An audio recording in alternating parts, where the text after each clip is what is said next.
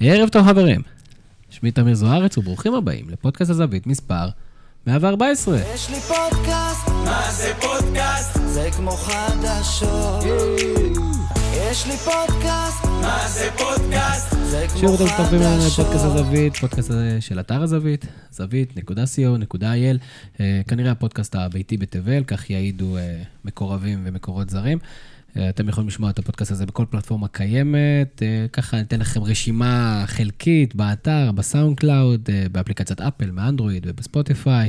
אתם מוזמנים להמשיך לדרג אותנו באפליקציות השונות, תודה רבה שאתם עושים את זה, ואתם כמובן מוזמנים להמשיך להגיב לנו גם בדף הפייסבוק שלנו, גם באינסטגרם, בטוויטר, או בקבוצת הגולשים שלנו בפייסבוק, יש לנו גם קבוצת וואטסאפ של גולשים, סוערת ורוגשת עם אנשים איכותיים, מוזמנים להגיע גם לשם. וליגת העל שלנו רק התחילה את הפלייאוף, אבל כבר הוכתרה האלופה, בשביל לסכם את העונה הדי מדהימה הזאת של מכבי תל אביב. הבאנו לפה אוהד של מכבי תל אביב, אותי, אבל חוץ מזה, הבאנו עוד אוהד צהוב. ערב טוב לתום סולל. ערב טוב חברים, שמח להיות. אנחנו שמחים שאתה פה איתנו. תום, כמה מהיבה ההדחה של מכבי תל אביב אתמול בחצי הגמר על העונה הזאת? אני אולי שמע קצת קיצוני, אבל התעוררתי עם חיוך. תוררת עם חיוך. תוררת עם חיוך. לא בטוח שפגענו באוהד מכבי תל אביב הפעם, אבל אנחנו ננסה להבין מה זה בעצם אומר. אחלה טיזר, אחלה טיזר. בדרך כלל האנשים נסחפים ומתחילים לספר יותר מדי, טוב שלא חשפת הרבה. עוד איתנו בשביל לאזן את העניינים, מפיק הפודקאסט שגם עומד תהיה המראיין של הסיפור הזה, ערב טוב לברק אורן. נהלן. ברק, כאוהד חיפה, לראות עונה כזאת של מכבי תל אביב, איך מרגישים כלפי זה? בשיא הכנות. ואני לא מתבייש להגיד את זה, קנאה, פשוט קנאה, אין מה להוסיף. מעניין, שווה יהיה לדבר, אנחנו כאוהדי מכבי תל אביב היינו באזורים שמכבי חיפה נמצאת אולי כיום, ואני חושב שגם אחת מהשאלות הגולשים הייתה כזאת, ואנחנו נדבר על זה. הפינה חולמים בגדול חוזרת גם בפרק הזה, במסגרת הפינה אנחנו נדבר בכל שבוע על שחקן מהליגה שלנו שכנראה צריך לחלום ולעבור בעונה הבאה לחול. הפינה בחסות מזרני פנדה, מזרן מספוג זיכרון, ועכשיו יש מבצע לפסח, תום. אם אתה מזמין את המזרן של פנדה, אתה מקבל שתי קריות מתנה. שווה. כן, נשמע שווה. חוץ מזה, אתה יכול לנסות את המזרן למאה לילות, והמשלוחים וההחזרות חינם. אתה גם לא צריך להתעסק עם זה בפסח, לחזור, לקחת את זה על האוטו. תמיד אני שואל את עצמי, בוא נראה איך קושרים את המזרונים האלה, נכון? זה קשה. או זה שמחזיק עם היד. כן, זה תמיד כזה, זה תאונה שהולכת לקרות, או שזה דופק לך על השמשה מקדימה כזה, אם לא קשרת את זה כמו שצריך, אני עושה עם היד, אתם לא רואים. אני עושה עם היד כזה, כמו אוטו של ראפרים. אז זה המבצע, והשם שנדון בו השבוע הוא יונתן כהן, קשרה של מכבי תל אביב ונבחרת ישראל. ביוני הקרוב הוא היה כבר בן 23, והוא הפך להיות שחקן רוטציה די משמעותי בסגל של איביץ', ואני שואל אותך ברק, אנחנו כל הזמן מדברים על זה ששחקנים צעירים צריכים לצאת לאירופה מוקדם, למה שיונתן כהן לא יצא שנה הבאה לאירופה? אין סיבה, אם הוא יכול, אני בקום הייתי עושה את זה. השאלה מה הוא רוצה להשיג בקריירה שלו, אם הוא רוצה... שקל לחלום בגדול, ולהיות אחד מהשחקנים הגדולים, אז הוא צריך לעשות את זה. אם לא, אז הוא יכול להיות ליגה, שחקן ליגה מצוין, בקבוצה מצוינת, מכבי תל אביב, לתת תאונות יפות, להיות דור מיכה הבא, ולעשות אחלה קריירה. השאלה מה עובר לו בראש, אני מקווה בשבילו שהוא רוצה לצאת, למרות שאני לא בטוח. לא, הוא היה שנתיים בבני יהודה, הוא לא הוכיח שאיפות מטורפות לעוף החוצה, ולהילחם, מה שנקרא, אני בקוראתי כן... דווקא השנה הוא נלחם. השנה הוא נשאר ונלחם. נכון, אבל לפני זה הוא די בזבז את הקריירה שלו שנתיים. בוא נראה. אני מקווה, או שהוא יקבל הבטחה לשחק רצוף, או שלצאת לחול שוב, מי יודע אם יש לו בכלל אופציה כזאת, אבל... מה אתה אומר אותו? אני, האמת, חפרתי טיפה על מספרים שלהם, מסתכל, כאילו זה לא שחקן עדיין ששווה להוציא אותו לאירופה, או שמסוגל לצאת לאירופה. רגע, אתה מדבר כרגע מהעיניים של יונתן כהן או דודי דהן? אז אני אומר ששניהם, כי אני לא חושב שדודו או כל סוכן אחר ירצה להוציא מישהו מספרים כאלה החוצה, כי איפה הוא יוציא אותו? הוא הוציא שחקנים ללא מספרים, ללא כדורגל. יש לך דוגמה פה בחיפה, יש את רמי. יש דוגמאות או לא. כן, הוא יצא בכלל מראשון לציון, מהליגה השנייה. בוא נדבר קצת על היתרונות והחסרונות של יונתן. היתרונות שלו זה, קודם כל הוא גולר. זאת אומרת, הוא כן שחקן שמספרים יחסית לדקות, אמרנו 700 וקצת דקות, להיות מורה בשישה שערים, עוד חמישה שערים בגביה, הוא שחקן שמספרים, גם תמיד היה, גם מנוער, גם בבני יהודה עשה מספרים, יש לו מבחינת גוף, כושר גופני, הוא סך הכל יותר, הוא לא איזה חלשלוש. לא איזה חלשלוש, ודרך אגב אני חושב שזה גם כן מה שהביא אותו לנבחרת, היכולת גם כן, מה ששמים אותו על האגף, בשלושה בלמים, החיסרון זה באמת קילומטראז', כמות דקות. חיסרון זה כמות דקות, חיסרון זה גם ניסיון שיש לו, תשמע, הוא בן 22, כמה אותה, 23 עוד רגע? הוא עומד תהיה בן 23. כמה עונות רציניות הוא עשה? הוא עשה 1.5, אולי. שנתיים בבני יהודה ועוד... שנה שלו מכבי זה לא שנה של מספרים, אתה לא יכול להגדיר את זה שנה של מספרים. אז אנחנו ממליצים לו להישאר במכבי תל אביב לתקוע יתד. לפחות עוד שנה של לתת, אתה יודע, שיהיה פחות דאבל פיגרס במשהו. דאבל פיגרס זה ענף אחר. בסדר.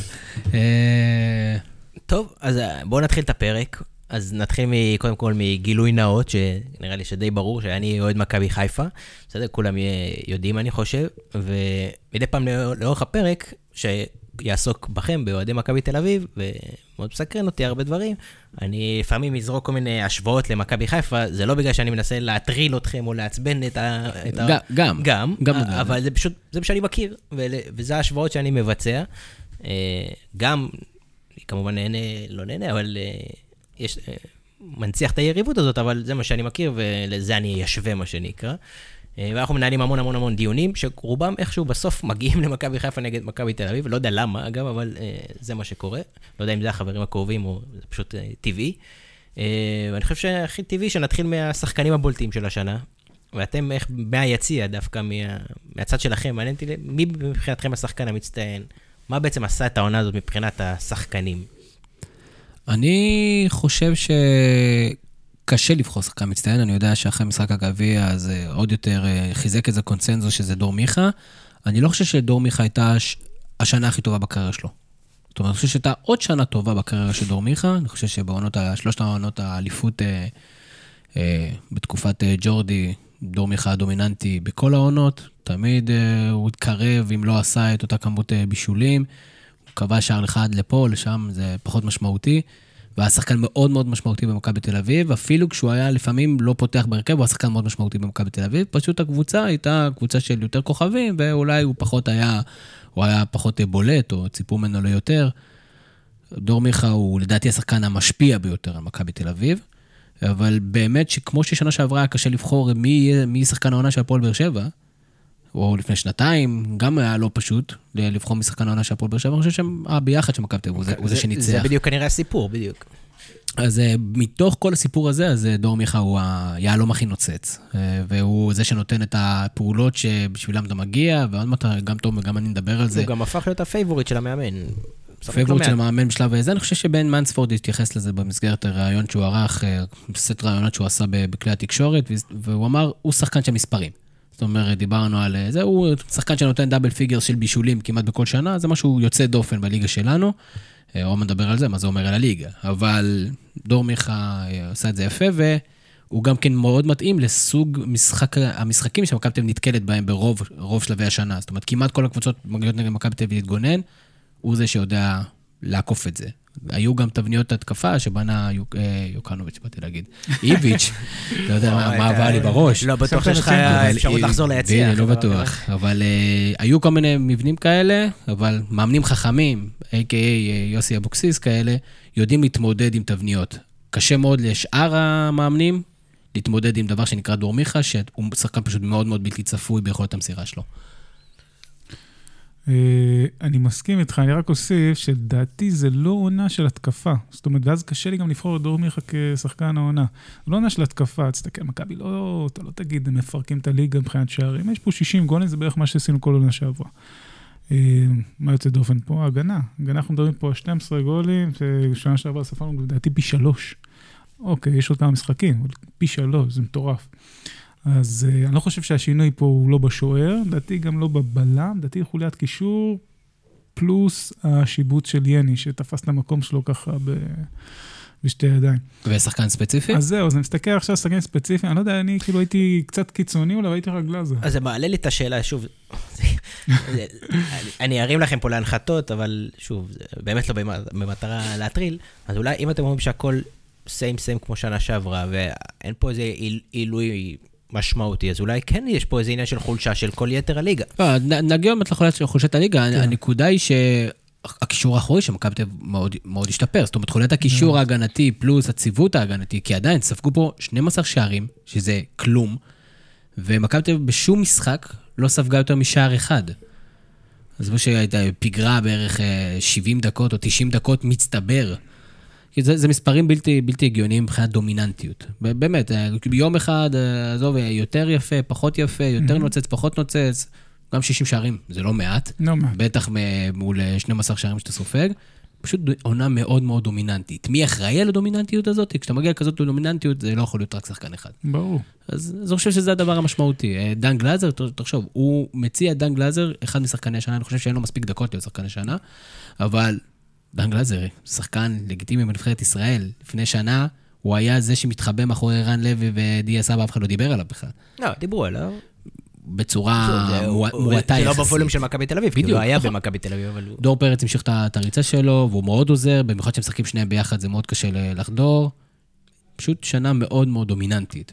אני חושב שמיכה הוא הכי יפה מעל זה, אבל אני יכול לקבל גם כן טענות שזה דן גלזר או שזה דור פרץ. מיכה הוא יפה, אבל כמו שאמרת, מיכה הצטקה המספרים שלו שנה שעברה, לפני שנתיים, 3-4, זה פחות, אתה יודע, שנה שעברה הייתה קיצונית, כן, בעצמו התייחס לזה שזה העונה הכי חלשה שלו. אגב, בתחילת השנה בפודקאסט של שנה, גם אני וגם, אני חושב שכמעט כולם דיברו בכלל על אצילי. הוא היה אמור להיות המפתח, דיברו על זה שהוא חייב להיות שחקן מפתח כדי שהוא מכבי תל אביב תיקח אליפות, שהוא חייב לתת דאבל פיגרס, שהוא חייב להיות שחקן, והוא לא יודע אם הוא היה בסדר. אחד מהשחקנים שעשו את ההבדל, כי אצילי בשונה מאחרים, כשכולם טובים הוא לאו דווקא טוב, כשכולם חלשים הוא פתאום יכול להיות זה שעושה את ההבדל, ואז הוא גם כן מגיע בצמדים בדרך כלל, יש לו 5 שערים מחוץ לרחבה, מספרים דמיוניים לשחקנים ישראלים, והוא עושה את שלו. שם את השערים, נכון שלדעתי מחד כישרון והיכולת שלו, כי הוא גם גולר והוא גם כן השנה שדרג מאוד את היכולת ההגנתית שלו, ממש רודף אחרי שחקנים עד החלק האחורי. כולם. הוא לא היה מספיק דומיננטי, או לא מספיק עקבי, כולל בחצי הגמר, אבל זה שחקן שאני לא הייתי מוציא אותו החוצה, כי זה שחקן שהוא לא צריך להיות טוב כדי לכבוש שערים. שחקן של פעולות אישיות, ואין לך הרבה כאלה. דווקא לכם יש, לליגה אין. טוב, ואת האתר? מי יש לך? מי יש לך במכבי פעולות אישיות? האתר? אני מעדיף שהוא ימסור. כולנו, אבל זה... ועדיין, בואו נדבר שנייה על תעלומת אלירן אטר, שאני חייב להגיד שהוא פתח את העונה עם הטרפת הזאת באירופה, אני חששתי. אני אמרתי לעצמי, תשמע, אם עכשיו הוא כובש את כל השערים המטורפים האלה באירופה, ש-30 מטר הוא דופק לחיבור, זהו, נגמרה לנו השנה, כי הוא עיוות מכל מצב. אתה מכיר את זה כמו השחקן הזה של מכבי תל אביב, או ג'וני אובריין, שאם הוא נכנס לו השלשה הראשונה בתנועה, אתה אומר, זהו, כאילו, הלך המשחק, עכשיו כל המשחק הוא יזרוק את הזרקות המטופשות האלה. ואתר, אני יודע שזה בנאלי, כי כולם מדברים על זה בכל מקום. גם מתבגר בצורת המחשבה שלו, גם בצורת המשחק שלו, הרבה פחות מלחיץ את הסביבה שלו, קיבל את הספסולים מרגע ועדיין יש לו את הפרצופים. עדיין יש לו את הפרצופים. הוא סטאר, הוא כוכב. בעיני... לא בעיניו, הוא כוכב ישראלי. הוא כוכב ישראלי, אבל הוא לא הכוכב של מכבי תל אביב. הוא לא הכוכב של מכבי תל אביב. והוא גם לא שחקן הרכב קבוע במכבי תל אביב. נכון, שוב, הוא... איביץ' חושבים שהוא עושה הרבה רוטציה, הוא לא עושה הרבה רוטציה, הוא עושה התאמות למשחקים ספציפיים. ובגלל זה הוא שיחק נגד בני יהודה. המשחקים החשובים. אז הוא עשה התאמות לשלושה בלמים נגד בני יהודה פעמיים, פעם אחת זה עבד יותר, פעם אחת עבד פחות, עשה קצת התאמות נגד הפועל באר שבע, אבל מעבר לזה, סך הכל הוא כן רץ רוב הזמן עם אותו סגל, החליף שחקנים בודדים, בדרך כלל בשלישייה הקדמית, או בשלישיית האמצע, כי אם הוא רוצה לשחק יותר התקפי או לא, ואלירן אטר נתן עונה נהדרת בעיניי, נהדרת, ממש נהדרת, אבל שוב, אלירן אטר לא ילד, אנחנו מדבר על העתיד של הסגל הזה, ושאלה, אחד האתגרים של מכבי תל אביב יהיה לראות איך אפשר להוציא מאלירן אטר עוד עונה כזאת, דעתי זה לא יהיה פשוט. השאלה אם אתה רוצה להוציא ממנו עוד עונה כזאת, אתה רוצה אותו עכשיו שיהיה הקיצוני שלך? אתה רוצה שהוא יוביל לך עכשיו את הקבוצה המשחקים בצ'מפיונס? אני לא רואה אותו עושה את זה. אני לא רואה אותו עובר מגן אירופאי. תכף נגיע לקדימה ולאירופה, עוד משהו שמעניין אותי, למתבונן מהצד, מה שנקרא, זה כל תופעת הצעירים ושחקני הבית.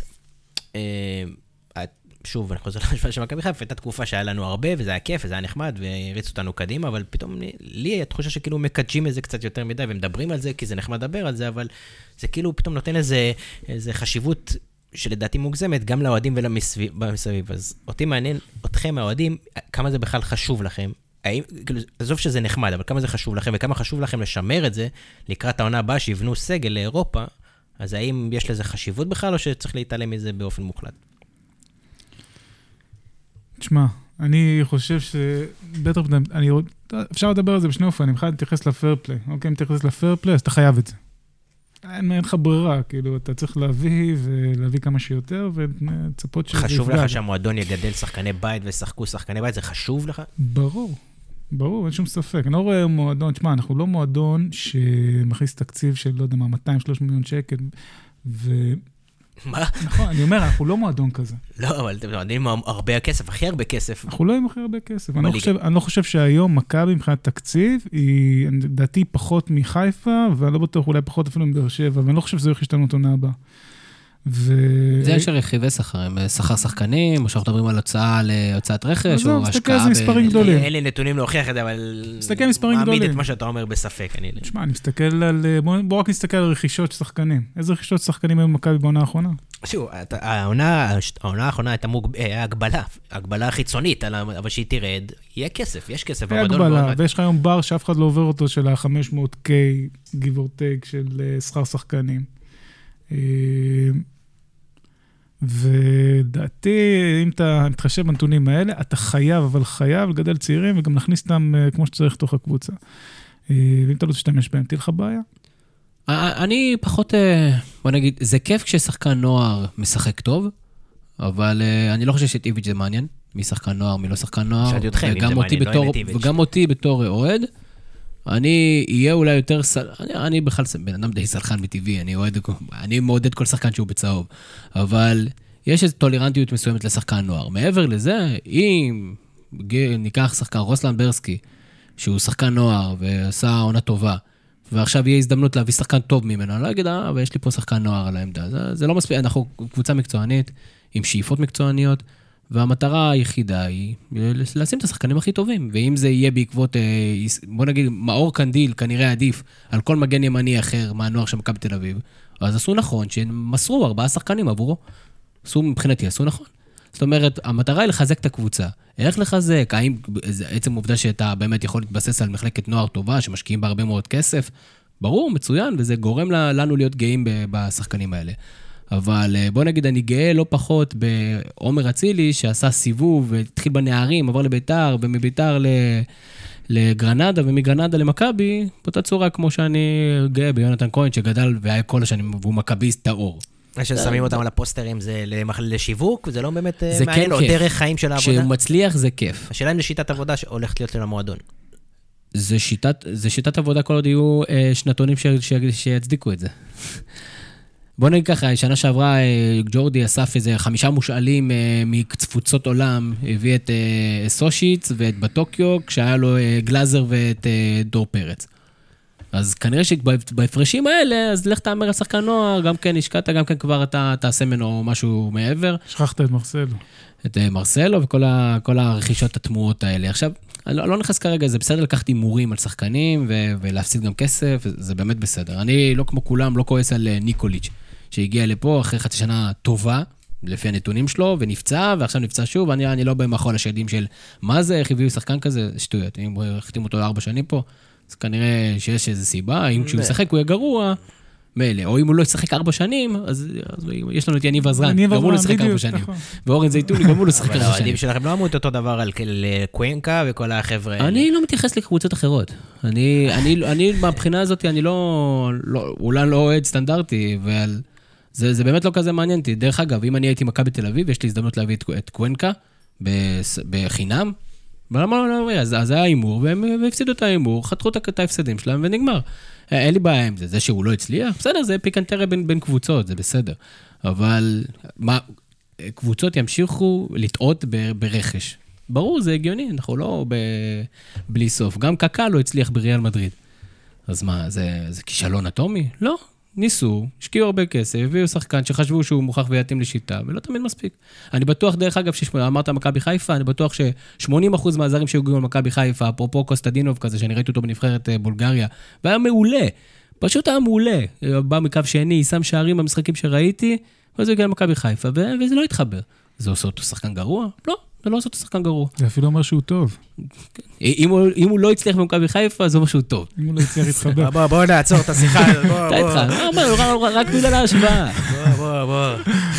קשה לי לכעוס, אבל אני אומר, יש סגל טוב של שחקני נוער, אז מצוין, אז אתה רוצה איתו, כמה שאתה יכול. ויש לך שחקן, יש לך אפשרות לתת עכשיו להשיג עוד שחקן טוב מהליגה, תמורת שחקני נוער, אין לי שום בעיה עם זה, אני אדיש לדבר הזה. לפני שאנחנו רצים קדימה, עוד מעט אנחנו נתקדם, גם נדבר על העונה הבאה, ועל סגלים, ועל שחקנים ספציפיים וכן. מעניין אותי קצת לדבר על הסטטיסטיקות ועל הדברים שקרו השנה. אז קודם כל, בראייה של אוהד, הכי אישית שיש, כמה זה חשוב לכם לסיים את העונה הזאת בלי הפסד? מאוד. מאוד, מאוד חשוב, חד משמעית. כי זה סי. אתה רוצה לעשות סים, אתה רוצה לשבור סים, אתה רוצה להביא את ה... כל פעם שאתה משיג יד, אנשים יגידו לך, זה מקביזם. לא, זה טבעי. אתה תחרותי. אין לי שום סיבה שאנחנו... לרצות להפסיד, בטח לא לרצות להפסיד לאחת מהקבוצות היריבות שלנו. אני בטוח, שנה שעברה הפועל באר שבע, במשחק האליפות שלה, הפסידו למכבי תל אביב, במשחק ראשון בטרנר, והם סיפרו לעצמם, לדעתי, שמה, לא אכפת לו, מישהו אפילו זרק, זה אפילו עוד יותר מתוק, שגם ניצחתם אבל חגגנו, איזה כל מיני שטויות כאלה, ואף אחד לא רוצה להפסיד, בטח לא לקבוצות יריבות, ואני מבחינתי, עצם זה שעכשיו הגביע זז הצידה, אני חושב שמכבי צריכה לשים את יאהבה, כמה שזה קשה מבחינת לשמור על מתח, את יאהבה, לא להפסיד, מה זה, לנצח את כל המשחקים עד סוף העונה. מה יותר חשוב, לא להפסיד או לחפש כמה שחקנים להריץ אותם ואולי להרוויח אותם לשנה הבאה, או לבחון אותם בזמן הזה? כי יש זמן עכשיו יפה. אני לא חושב שזה סותר. לא חושב שזה סותר, בגלל שמכבי תבסגל שלה כרגע לא כזה רחב. זאת אומרת, אז מה יעשו? ישימו את אמדור במקום את פיוון או במקום ייני? לדעתי זה זניח. כי זה לא שהשחקנים המחליפים הם כל כך רחוקים ביכולת שלהם מרוב השחקנים כיום. הנה, גם התחיל, הריצו את שוינפלד, הוא רץ יפה. אם עכשיו שוינפלד יפתח עד סוף שנה, אתם בתורדים תתבאסו, תכעסו? אין לי שום בעיה עם זה, גם לא הייתה לי בעיה שהוא פתח גם מכבי חיפה.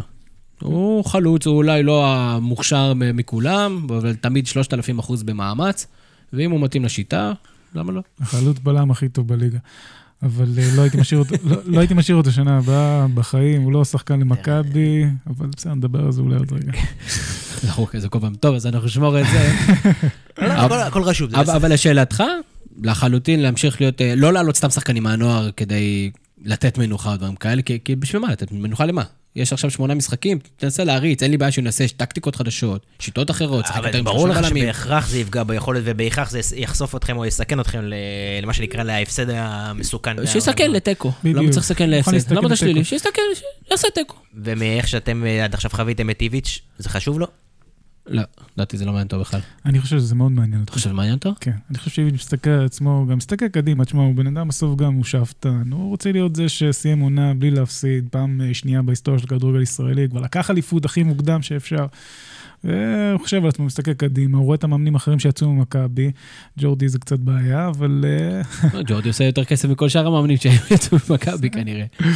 לא נראה שהוא רוצה למצוא את עצמו שם אחרי 6 שנים, אבל זה נושא אחר. הוא רוצה לאמן בסופו של דבר טופ אירופאי, טופ אירופאי צריך לבוא עם איזה כמה כוכביות מהליגה הישראלית, וזה חתיכת כוכבית. יש כמה דיונים שהאוהד הממוצע, או לא הממוצע, הבן אדם הסביר, בורח מהם כמו מאש, ואני... ברק, נכנס ללהם כמו לתוך האש בשמחה. אין לי בעיה שיש שחקן ערבי במכבי. שזה בדיוק אותם דיונים של זהבי נימני, מכבי חיפה, מכבי תל אביב וכו'. ועכשיו הדיון הצפוי לי, מה שנקרא, שהולך להיות זה, בגלל זה אני מאחל להפסד, זה הסיבה היחידה, שלא יהיה את הדיונים האלה של הקבוצה הגדולה ביותר, זה הדיון שאי אפשר לפתור אותו, אבל... בואו תתייחסו לזה, זה מעניין אתכם? זה כאילו, יש מכבי חיפה ברקע? או שאם נגיד לא הייתה מכבי חיפה, עם עונה שלא הפסידה, זה היה מעניין אתכם? כן, אני חושב שזה כן יושב מאחורה שם איפשהו. לפחות מהחוויות שלי, מהאוהדים. גם אם לא היה מכבי חיפה, היינו רוצים לסיים עונה ללא הפסד. הם עשו את זה פעמיים בשנות ה-50, אבל גם אם לא היה בכלל אף קבוצה כזאת, אז בטח שזה היה עוד יותר, כי אתה רוצה להשיג משהו שאף אחד לא השיג. אז אני לא חושב שזה קשור כל כך למכבי חיפה, כי כמו שתום בטח רומת יגיד, קשה למתבונן מהצד לבוא ולהגיד, זה הקבוצה המלהיבה ביותר ששיחקה במכבי תל אביב. שוב, יכול להיות כי זה לא נדרש, כנראה כי זה לא נדרש, כי פער כזה אף פעם לא היה. אז מהבחינה הזאת, רוצים להמשיך לחזק את זה שזו הקבוצה הכי דומיננטית שהייתה פה אי פעם. הכל יחסי, כמובן, לליגה. אז כרגע זה בוודאות נכון, כי אלה המספרים. אם תמשיך ככה, אמר את זה אתמול שרן ייני בראיון, לדעתי לפנתאון, אחרי המשחק בחצי הגמר, אז הוא אמר כמה דברים, ואחד הדברים המעניינים שהוא אמר, אנחנו רוצים לסיים את העונה הזאת עם שיא הנקודות בכל הזמנים. הוא ממש אמר את זה, אנחנו רוצים לסיים בשיא הנקודות בכל הזמנים, לסיים עונה בלי הפסד, ולהמשיך לנצח את כל המשחקים שאנחנו יכולים. אז מן הסתם, אתה כאוהד, אני לא מתכוון להגיע לשום משחק ולהגיד, תיקו היה, לא נורא. זה באמת לא, כל משחק אני רוצה לנצח, ואני גם ממשיך ללכת למשחקים, עד סוף העונה.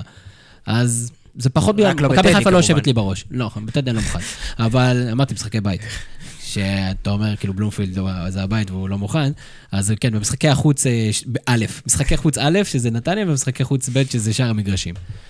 אז מהבחינה, לא יושב לי בראש מכבי חיפה, לא בהשוואה הזאת, פשוט בהשוואה של תהיה הכי טוב שאתה יכול. אני לא חושב גם יש מה להשוות למכבי חיפה, מכבי חיפה הייתה קבוצה אחרת. אז לא מכבי חיפה, לשאר הקבוצות במכבי תל אביב.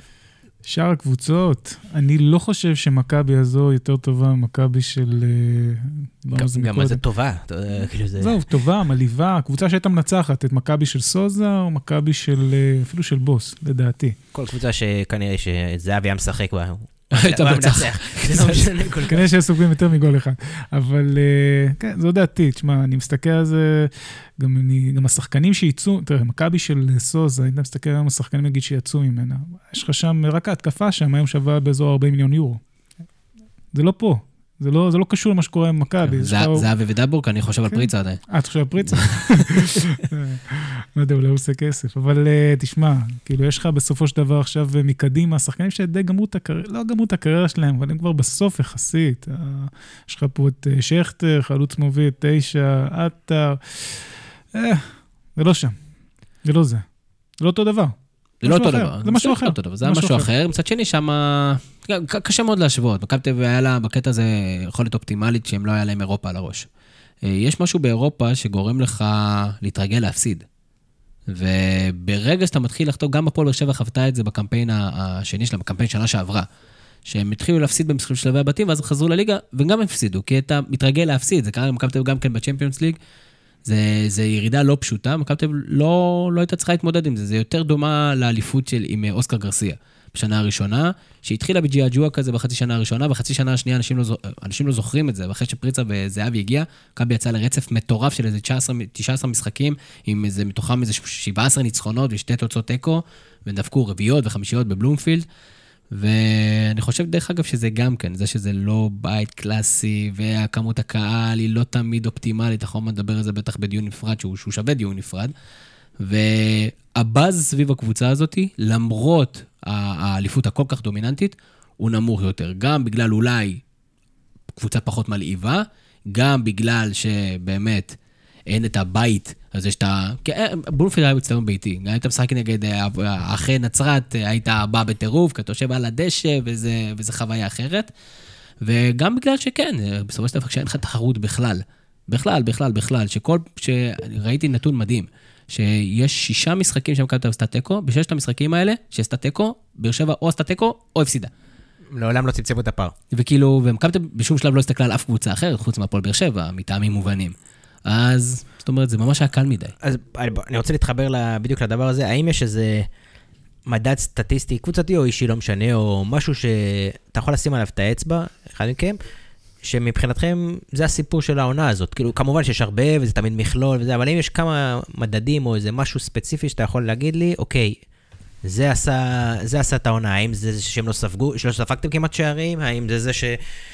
הפקעתם הרבה שערים, האם זה התחלק על הרבה שחקנים, האם שהחלוקה של הגולים הייתה רחבה, חלוקת דקות, האם יש משהו שאפשר לראות אותו סטטיסטי ולנסות אולי לחכות אותו או להפריד אתכם משאר הקבוצות בנתון הזה? אני חושב, עשו לי פעם איזה ניתוח כזה, מתוך 12 השערים שמכבי תל אביב ספגה, ששוב, זה מספר מגוחך, בטח עם פלייאוף עליון. זאת אומרת, בהשוואה של מכבי תל אביב עכשיו, עם מכבי חיפה ההיסטורית, המדהימה של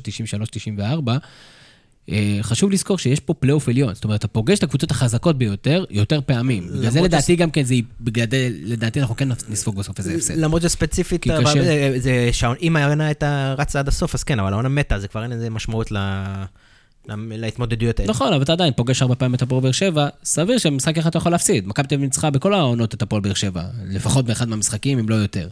אז גם כשהפועל באר שבע זכתה באליפויות. אז מהבחינה הזאת, הדבר המרכזי באמת זה ההגנה. ו-12 שערים, מתוך ה-12 שערים האלה, אני חושב שאיזה 3 או 4 היו בגרביץ' 2 מוחלט, אחרי 4-0 או 3-0, ועוד איזה כמה שערים שהם חטפו בדקות הסיום, זאת אומרת, ברוב שלבי המשחק מכבי תל אביב לא סופגת שערים. אז לדעתי זה הסטטיסטיקה, וזה מתחבר למה שתום אמר בהתחלה, שכנראה משהו שם בהגנה השתנה, ויכול מאוד להיות שזה באמת הקישור מאוד חזק, מאוד דומיננטי. אז זה הנתון, הנתוני ההגנה, וכמובן, אם הם לא יפסידו, ואם הם ישברו את צי הנקודות, אז תחשוב שאנחנו עוד כל כך רחוקים, שעוד 24 נקודות בקופה. זה המון. תיתן לנו את החלוקה של השערים? זהו, אני בדיוק רציתי להסתכל, זה גם משהו מדהים אותי, כן, אז בואו רגע כמה ספגנו, אבל החלוקה של השערים, שאתה מסתכל, כאילו הטופ סקורר שלך עם 12 גולים. זה אבל כל הליגה, גם זה משהו מוזר בליגה. זהו, זה משהו מוזר בליגה, אז הטופ סקורר 12 גולים, זה לא היה... לא יודע. זה גם אנחנו תרמנו, פשוט הורדנו את הראש. אבל זה נתון שצריך להסתכל עליו, יש פה פיזור יפה מאוד של שערים, ותשמע, בסופו של דבר זה יכול למאמן. יכול למאמן שידע לחלק את הדקות, שידע לתת, לדעת למי לתת, למי לא לתת. המאמן פה לדעתי עשה את ההבדל בעונה הזו. אם היית נותן, בוא נגיד ככה, אתה נותן את ג'ורדי לאמן את העונה הזו, אוקיי, עם אותו סגל. אנחנו נגיע לשיח הזה מיד. לא רוצה לחתוך שאתה מוביל אותי בדיוק לאן שאני רוצה להגיע. אני רוצה שנייה לפני זה, יש לי שני דברים שמעניינים אותי. אחד, תחילת העונה, שום דבר לא בישר למה שהולך לקרות, גם ההופעות באירופה, גם לא המאמן אגב, וגם לא ההופעות של הקבוצה. מה אתם הרגשתם בתחילת העונה, אם אתם יכולים לחזור אחורה ולדמיין מה קרה, מה יקרה?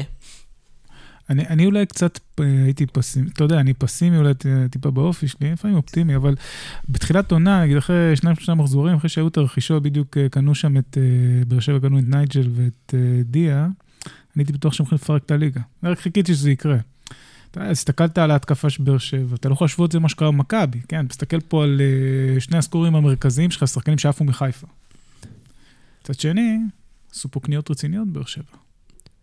כן, אבל אתה יודע, זה לא עובד ככה, זה לא לגו, והיה שם פשוט המון רעש. אני דווקא כן הייתי אופטימי אחרי אירופה, כי אמנם מודחת קבוצה לא רעה בכלל, מוסה ללאג, אבל מודחת, עדיין לא הייתה קבוצה מחוברת. ראיתי את שכתר. שאלה אם הבנת את זה בזמן אמת. לא, אני מאוד חששתי, כי 6 המחזורים הראשונים זימנו למכבי תל אביב משחקים נגד 5 קבוצות מאוד, זאת אומרת, קבוצות צמרת עתידיות. זאת אומרת, זה התחיל עם מכבי חיפה, לאחר מכן הפועל באר שבע בחוץ, אחרי זה המשחק הזה רעננה, ואז אחרי זה הלכה נתניה, שלא ידענו איך היא תהיה, אבל ידענו שהיא קבוצה עם מאמנים טובים, הפועל תל אביב ובית"ר ירושלים. זאת אומרת, אני חששתי בשלב מסוים שהוא יכול לעוף מאירופה, להפסיד 3 משחקים מתוך 6, זה לא איזה מונפץ, ואז יש מצב שהוא לא פה במחזור שביעי. אני ממש חשבתי על זה. אבל אחרי שראיתם מכבי בטרנר, זה אני חושב שזה היה איזה נקודת ציון, נכון, זה היה לפני דיה ונייג'ל, אבל אחרי שמכבי הייתה שלטה לחלוטין בטרנר, והוציאה רק 1-1 והייתה מאוד מאוד מאוכזבת, אני ישב לי בראש של, זה הולכת להיות השנה שלנו, כי גם יבואו שחקנים טובים, זה לוקח זמן לחבר אותם. לוקח זמן לחבר אותם, ולא האמנתי שמצליח לחבר אותם. אתה אוהד היותר... מה שנקרא, רגוע, שקול, יכול להכיל את זה. השאלה אם זה היה רחש בקהל. תשמע, הקהל הלא רגוע הוא, אתה יודע, מנצחי. בדיוק, הוא אתמול קילל את המאמן, ומחר אם ינצחו את נתניה רק 2-0, אז הוא יתעצבן, ואם ינצחו 6-0, אז הוא יגיד לך, תשמע, המאמן הזה צריך להיות ראש עיר. אז אני מנסה לעשות את השיח שלי. אני לא מייצג את כל אוהדי מכבי בתל אביב, ואני רואה את ברשתות, אני בהחלט לא שותף לכל הדעות של אוהדי מכבי בתל אביב, כנראה שגם תום לא, אבל ברמה האישית שלי, אחרי המשחק בטרנר, שעשינו 1-1 בטרנר, היה איזו דומיננטיות מסוימת, ומשם חשבתי כי מכבי כבר סגרה את הסגל, וידעתי שאין אירופה, וראיתי את השחקנים הצעירים מתחילים להשתלב, אני הייתי סופר אופטימי, אחרי זה אני ראיתי גם שאלות הגולשים, שאלות של מתי הבנתי שזה שלנו. אז שם עדיין לא הבנתי, אבל הבנתי שאנחנו לא רוצים. פה גם בפודקאסטים, אחרי תקופה ארוכה, אחרי שכבר אנחנו כולנו הבנו, אתם או עשיתם עם היעמיק, או ש... לא, באמת האמנתי שהדברים יכולים להשתנות, אבל ידעתי שאנחנו נהיה פייבוריטים שאנחנו נרוץ יפה. אגב, אתה יודע למה? אני זוכר שהסתכלתי על הפער מבאר שבע, ואמרתי, זה עוד יכול להתאפך, כי זו אחת דונה שאנחנו הפכנו את זה. הפכנו כמה? שמונת? כמעט, היה שם כבר באמת, אני זוכר שזה משחק שאם אנחנו... שנה שעבר, עם ג'ורדי, בתור מאמן, עם השלושה בלמים. בדיוק. ואז אתה אומר, אוקיי, אם אנחנו עשינו את זה, אולי גם אנחנו נעשות. ברגע שזה עבר את ה-11, אני כבר הבנתי שזה שלנו. כי לא היה גם אף אחת שרצתה לקחת, זה פשוט משהו מטורף מה שקרה. כי גם כשהיא באת הנקודות, אז באר שבע לא הצליח לקחת נקודות. אז היה כאילו, גם כל קבוצה שבאה, שוב, זה כמובן, אני גם אומר, זה לזכותכם, לא לרעת, לא נגדכם, שקבוצות פשוט באו, ואני זוכר שזה היה ככה, בעונת האליפות, הגדולות שלנו, קבוצות באו עם הראש למטה ובידיעה שהן מפסידות, הן אפילו לא מנסות, קבוצות באות, חכות לקבל את ה-1-2 שלהם וללכת ולהגיד איזה יופי, הפסדנו 2-0 ולא יותר מזה. ולראות את זה מהצד, זה מתסכל, זה מעצבן. אם הייתי אוהד באר שבע, או בתור מאוד מכבי חיפה, זה פשוט מעצבן. אבל קבוצות לא רוצות לנצח, אבל מסתבר שפשוט לא יכולות. אגב, הרגשתי את אותו דבר במשחק האחרון, מכבי חיפה, מכבי תל אביב. אני אומר, פאק, כאילו, זה מטורף, כאילו, יש פה פער ממש משמעותי, שכולם רוצים בחיפה באטרף הזה, ופשוט לא יכולים, אפילו לא קרובים, אפילו ל... איך תעשה את זה שאתה פותח בלי העוד ושוע? עם מי צחק שמקדם. זה הדיון מכבי חיפה נפרד. דרך אגב, רק לחזק מה שאתה אומר, מבחינה לתת לזה ביסוס. מקום שני, הפועל באר שבע היום, שזה מדהים, הם מקום שני, מה שקרה מקום שני, עם הפרש שערים +8, בלי 8. מכבי נתניה +4, מכבי חיפה +4, בני יהודה, באמת בעונה מצוינת, עם +16, ומכבי תל אביב עם +48. זה כאילו, זה בערך הפער. אז עונה חריגה, כאילו, בכל קנה מידה. מקום שני +8, זה לא יודע, היה דבר כזה? אני חושב שכשנכנסנו לפלייאוף העליון, היו רק איזה 3 קבוצות עם מאזן חיובי. עם מאזן הפרש שערים חיובי. פסיכי לחלוטין. איך זה להרגיש להיות אלופים? זו השאלה הכי חשובה. תשמעו, אכלתם מרור כמה שנים, בטח למתבונן מהצד. אגב, אני... באמת לא נותנים לזה, אנחנו נדבר על זה גם בהרחבה בהמשך, אבל כל נושא האצטדיון, הנסיעות, אתם לא עושים, אתם משקיעים, אתם פשוט לא הצלחתם, אפילו עם ג'ורדי הגדול, ולקחתם אליפות, אגב, דווקא בגלדיו, אבל... אז אני ותום רואים את זה כנראה קצת שונה, אני חייב להגיד לך, ודיברנו על זה הרבה, ואתה פשוט בחרת לא להאמין לי, אני לא סבלתי בשלושת העונות שסיימנו במקום שני. התאכזבתי, הייתי מצפה לי יותר, שנה שעברה הייתה יותר קשה לי מאשר שתי העונות האחרות, כי באר שבע לדעתי לא הייתה קבוצה טובה. היא הייתה קבוצה מאומנת, קבוצה של ברק בחר, היא הייתה על ידי האליפויות, ובגלל שהיה להם את הניסיון הנכון, לדעתי מכבי תל אביב הייתה קבוצה יותר טובה מהם, לדעתי גם בכל המשחקים נגד הפועל באר שבע, בחוץ מה10 שחקנים בסיבוב הראשון, מכבי תל אביב הייתה טובה יותר. וככה היא ניצחה בגביע הטוטו, וניצחה אחרי זה עוד משחק. אז אני לא... זה לא תחרות עם איזה קבוצה טובה יותר, זה קבוצה... לא, נכון, אבל זה מאכזב אותך כשאתה יודע שיכלת לזכות באליפות אם היית יותר מפוקס, או שני משחקים בפלייאוף העליון, אבל כמובן המטרה היא לא להוריד מהפועל באר שבע. אני אומר, אני בתור אוהד שספג, אני בן 37 עוד מעט, התחלתי לאהוב כדורגל בערך בשנת 91, 92, אני ראיתי המון שנים שמכבי תל אביב לא זכו, לא היו קרובים, היו באמת... רק רע ושורפים פחים בקירת שלום וצמיגים, וזה היה בושה להיות עוד מכבי תל אביב, ועדיין הלכתי לראות משחקים. אז מבחינתי להיות 3 שנים בצמרת, להיות בגמרי גביע, גם אתה מפסיד אותם. זה, ולעשות קמפיינים באירופה כמעט כל שנה. זה מאכזב, אבל זה לא אכלתי תלב. זה לא רוח המכביסטית, כאילו אתה יוצא נגד כל מה שהמועדון והקהל שלך מייצג. אבל אני חושב עכשיו שאתה מסתכל על העונה הזאת של הפועל באר שבע לדוגמה, זה לא פשוט אחרי 3 שנים, כשעוזב אותך ערן זהב, ושיש חילופי דורות, להישאר בטוב, ומכבי תל אביב, גם בשנים שפתחה ממש גרוע, הצליחה לחזור ולהיות שחקנית במאבק האליפות, לפחות עד המחזורים האחרונים, אז כן, היו שנים מבאסות, ושני גמרי גביע מאוד מאוד מבאסים, אבל אתה שם, לפחות אתה מתחרה, והיו הרבה שנים, גם כשהיה כסף גדול, שלא התחרנו על כלום, שהיינו מסיימים את העונה במחזור השישי, ואז אתה מתלהב מזה של ליאור ז'אן, זוכר שאתה היית צוחק עליי, ובדיעבד בצדק, של ליאור ז'אן פתח, ובונה הוא אחלה שחקן, או מושיק משאלוב, או אלי זיזוב, וכל מיני שמות של שחקנים, שהיום הם לא יכולים להיות העוזרים של שחקני הנוער. ואז שם נראו לך מבטיחים והכל. שוב, אז קשה להתייחס, אבל ההקבלה למכבי חיפה היא מאוד הגיונית ומאוד סבירה, כי אני רואה, ודרך אגב, כקהל היינו מתלהבים עוד יותר, היינו ממש מולהבים, היום הוא פותח עם גאל מרגוליס, כולה בטירוף, זה, אבי סידריס, כל מיני שטויות, אבל אתה נחס בכל דבר, ודווקא ש3 שנים האלה שאתה, שחקת באירופה בשלבי בתים, גם הם לא בתוצאות מדהימות, גם בליגת האלופות וגם בליגה האירופית, וכל שנה היית נאבקת על האליפות, אני חותם את זה בכל שנה. התוצאות, זה כבר העניין של להיות ווינר יותר ופחות. חוזר לשאלה שלך בסוף, הראשונה למעשה, איך זה להרגיש אלוף? אני חשבתי שבגלל הפער... ספר לי, הרבה זמן פשוט לא... איך, מה עושים? אז בואו נספר לך משהו, בואו נספר לך משהו. איך זה מרגיש, מה עושים? זה עדיין מרגש כמו... לא, אנחנו לא אנשים מאוד צעירים פה, אז זה אותו דבר כמו פעם. תשמע, אני חשבתי שבגלל ההפרש, אז אני לא אתלהב. כאילו, תודה שזה יבוא לי טבעי, וזהו, אני אבוא מחר למחרת בבוקר, אז לקחנו אליפות, כי זה היה ברור, כבר 15 מחזורים לפני. אבל חייב להגיד לך שממש התרגשתי. אולי זה בגלל הגשם, אולי בגלל הארוחות, אולי בגלל שהייתה שם מכבי חיפה, עם קהל ממול ששר והכל, אולי כי מיכה נפצע בתך, אני לא יודע להגיד לך.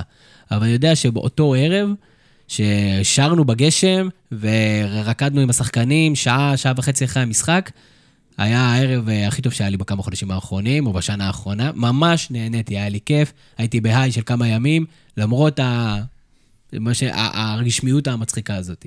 יכול להיות שאנשים שלא במגרש לא הרגישו את זה, אני הרגשתי את זה. אז אני אתן לך את ההצעה של אחד שלא במגרש, לא יוצא להיות במגרש, ואני התרגשתי כשראיתי איביץ' דומע שם. תשמע, זה היה חתיכת דבר לראות דומע שם בשידור חי מול הכתבת, וגם אשכרה התחיל לבכות. בהתחלה אני עוד צילמתי לחבר, צילמתי לו את החלק השני של הרעיון, והוא אמר לי, הוא לא בוכה בדיוק, אבל החלק הראשון, תשמע, בן אדם בכה. מעניין. וראית באמת גם איך השחקנים מתרגשים, זאת אומרת, אז זה גם כן עבר, זאת אומרת, האנשים שחלקם לא זכו אף פעם באליפויות, חלקם באמת 3 שנים, רייקוביץ כזה. זאת אומרת, מהיום שהוא הגיע, הוא בורח מתארים, אתמול הוא הבריח תואר אחד, ואתה יודע, שמחתי גם בשביל שחקנים פרסונליים, אבל, אתה יודע, שמחתי כאוהד. יש את ה... שוב, אני אומר בצורה מכלילה, אבל כל השיח הזה הוא בצורה מכלילה, של אוהדי מכבי תל אביב, אולי שוב, אני מתבונן מהצד נטייה, מה שנקרא, להדיר כוכבים או שחקנים או אנשים, ולהפוך אותם ללילים מהר מאוד, ראה ערך ג'ורדי, ראה ערך זהבי, אז השאלה, האם אביץ' הוא המלך החדש? האם הפסל כבר נבנה מחוץ לאצטדיון החדש? ליד הפסל של זהבי, לא, סתם, אביץ' לדעתי הוא עוד לא שם, תשמע, הוא עושה פה עונה מדהימה, אני מפחד להגיד משהו רע לבוא. הוא עושה עונה מדהימה. גם ממנו וגם מהסובבים. יש לו אקדח מאחור. לא, אבל הבוס שלו אגב רץ עם אקדח מגרש. לפני שנה. אני אחדד את השאלה. האם יש, וזה שוב, זה תמיד דיון שיש לי עם אוהדי מכבי תל אביב, האם יש משהו שאתה חושב שנעשה לא טוב השנה? או האם יש לך ביקורת אפילו הכי קטנה או משהו להגיד על מכבי תל אביב של השנה? כן, אני חושב שהם היו צריכים להביא רכש בינואר, אוקיי, שאשכרה משחק. אז בסדר, אף אחד לא יודע שניקוליץ' ייפצע וזה, אבל אני חושב שחלוץ היה צריך להיכנס בינואר, אם אתה חושב על אירופה שנה הבאה, עכשיו מה קורה, אוקיי? הרי שוינפלד, אני חוזר רגע למה שאמרתי מקודם, כן? שוינפלד זה לא חלוץ שאתה עכשיו מחפש לעשות איתו משהו באירופה, אז כנראה החליפו אותו. עכשיו אתה לוקח את הריזיקה בקיץ, כאן לוקח את בינואר. אז תגיד שיותר קשה להביא בינואר, לא קונה את זה, יש מספיק שחקנים בינואר, שאלה אם אתה שם את הכסף. אז צריך לדעת חלק את הכסף, את הזמן ואת הסיכון. עכשיו אתה הולך לקחת סיכון. אתה יכול ליפול על רדוניץ' חדש. לך יש משהו? כי אתה, אני יודע, קשה לך עם זה. תשמע, לחפש בציציות ולמצוא דברים שלא עובדים מוקע בתל אביב, תמיד אפשר, אבל בשנה כזאת לבוא בטענות... לא, לא בטענות, באמת, משהו... לעשות אחרת? באמת שאין לי זה משהו מיוחד, כי קשה לבוא ושזה יקבל ביטוי. השנה זה קשה. תראה. מכבי בעצמה שמה את הזרקור על הצדדים רפואיים, שגולסה לא טופל כמו שצריך, לא יודע אם יש מישהו בעולם שיכול לטפל בדבר השברירי, אני חולה על השחקן הזה, אני בחרתי בו שחקן הסיבוב הראשון, ומאז הוא לא שיחק. שחקן מדהים. אז הוא לא היה, ושוב, הסיפור הזה עם ניקוליץ' אני לא יודע, והיו כל מיני פציעות במהלך השנה, אולי זה, אני כן כועס על המועדון, כועס.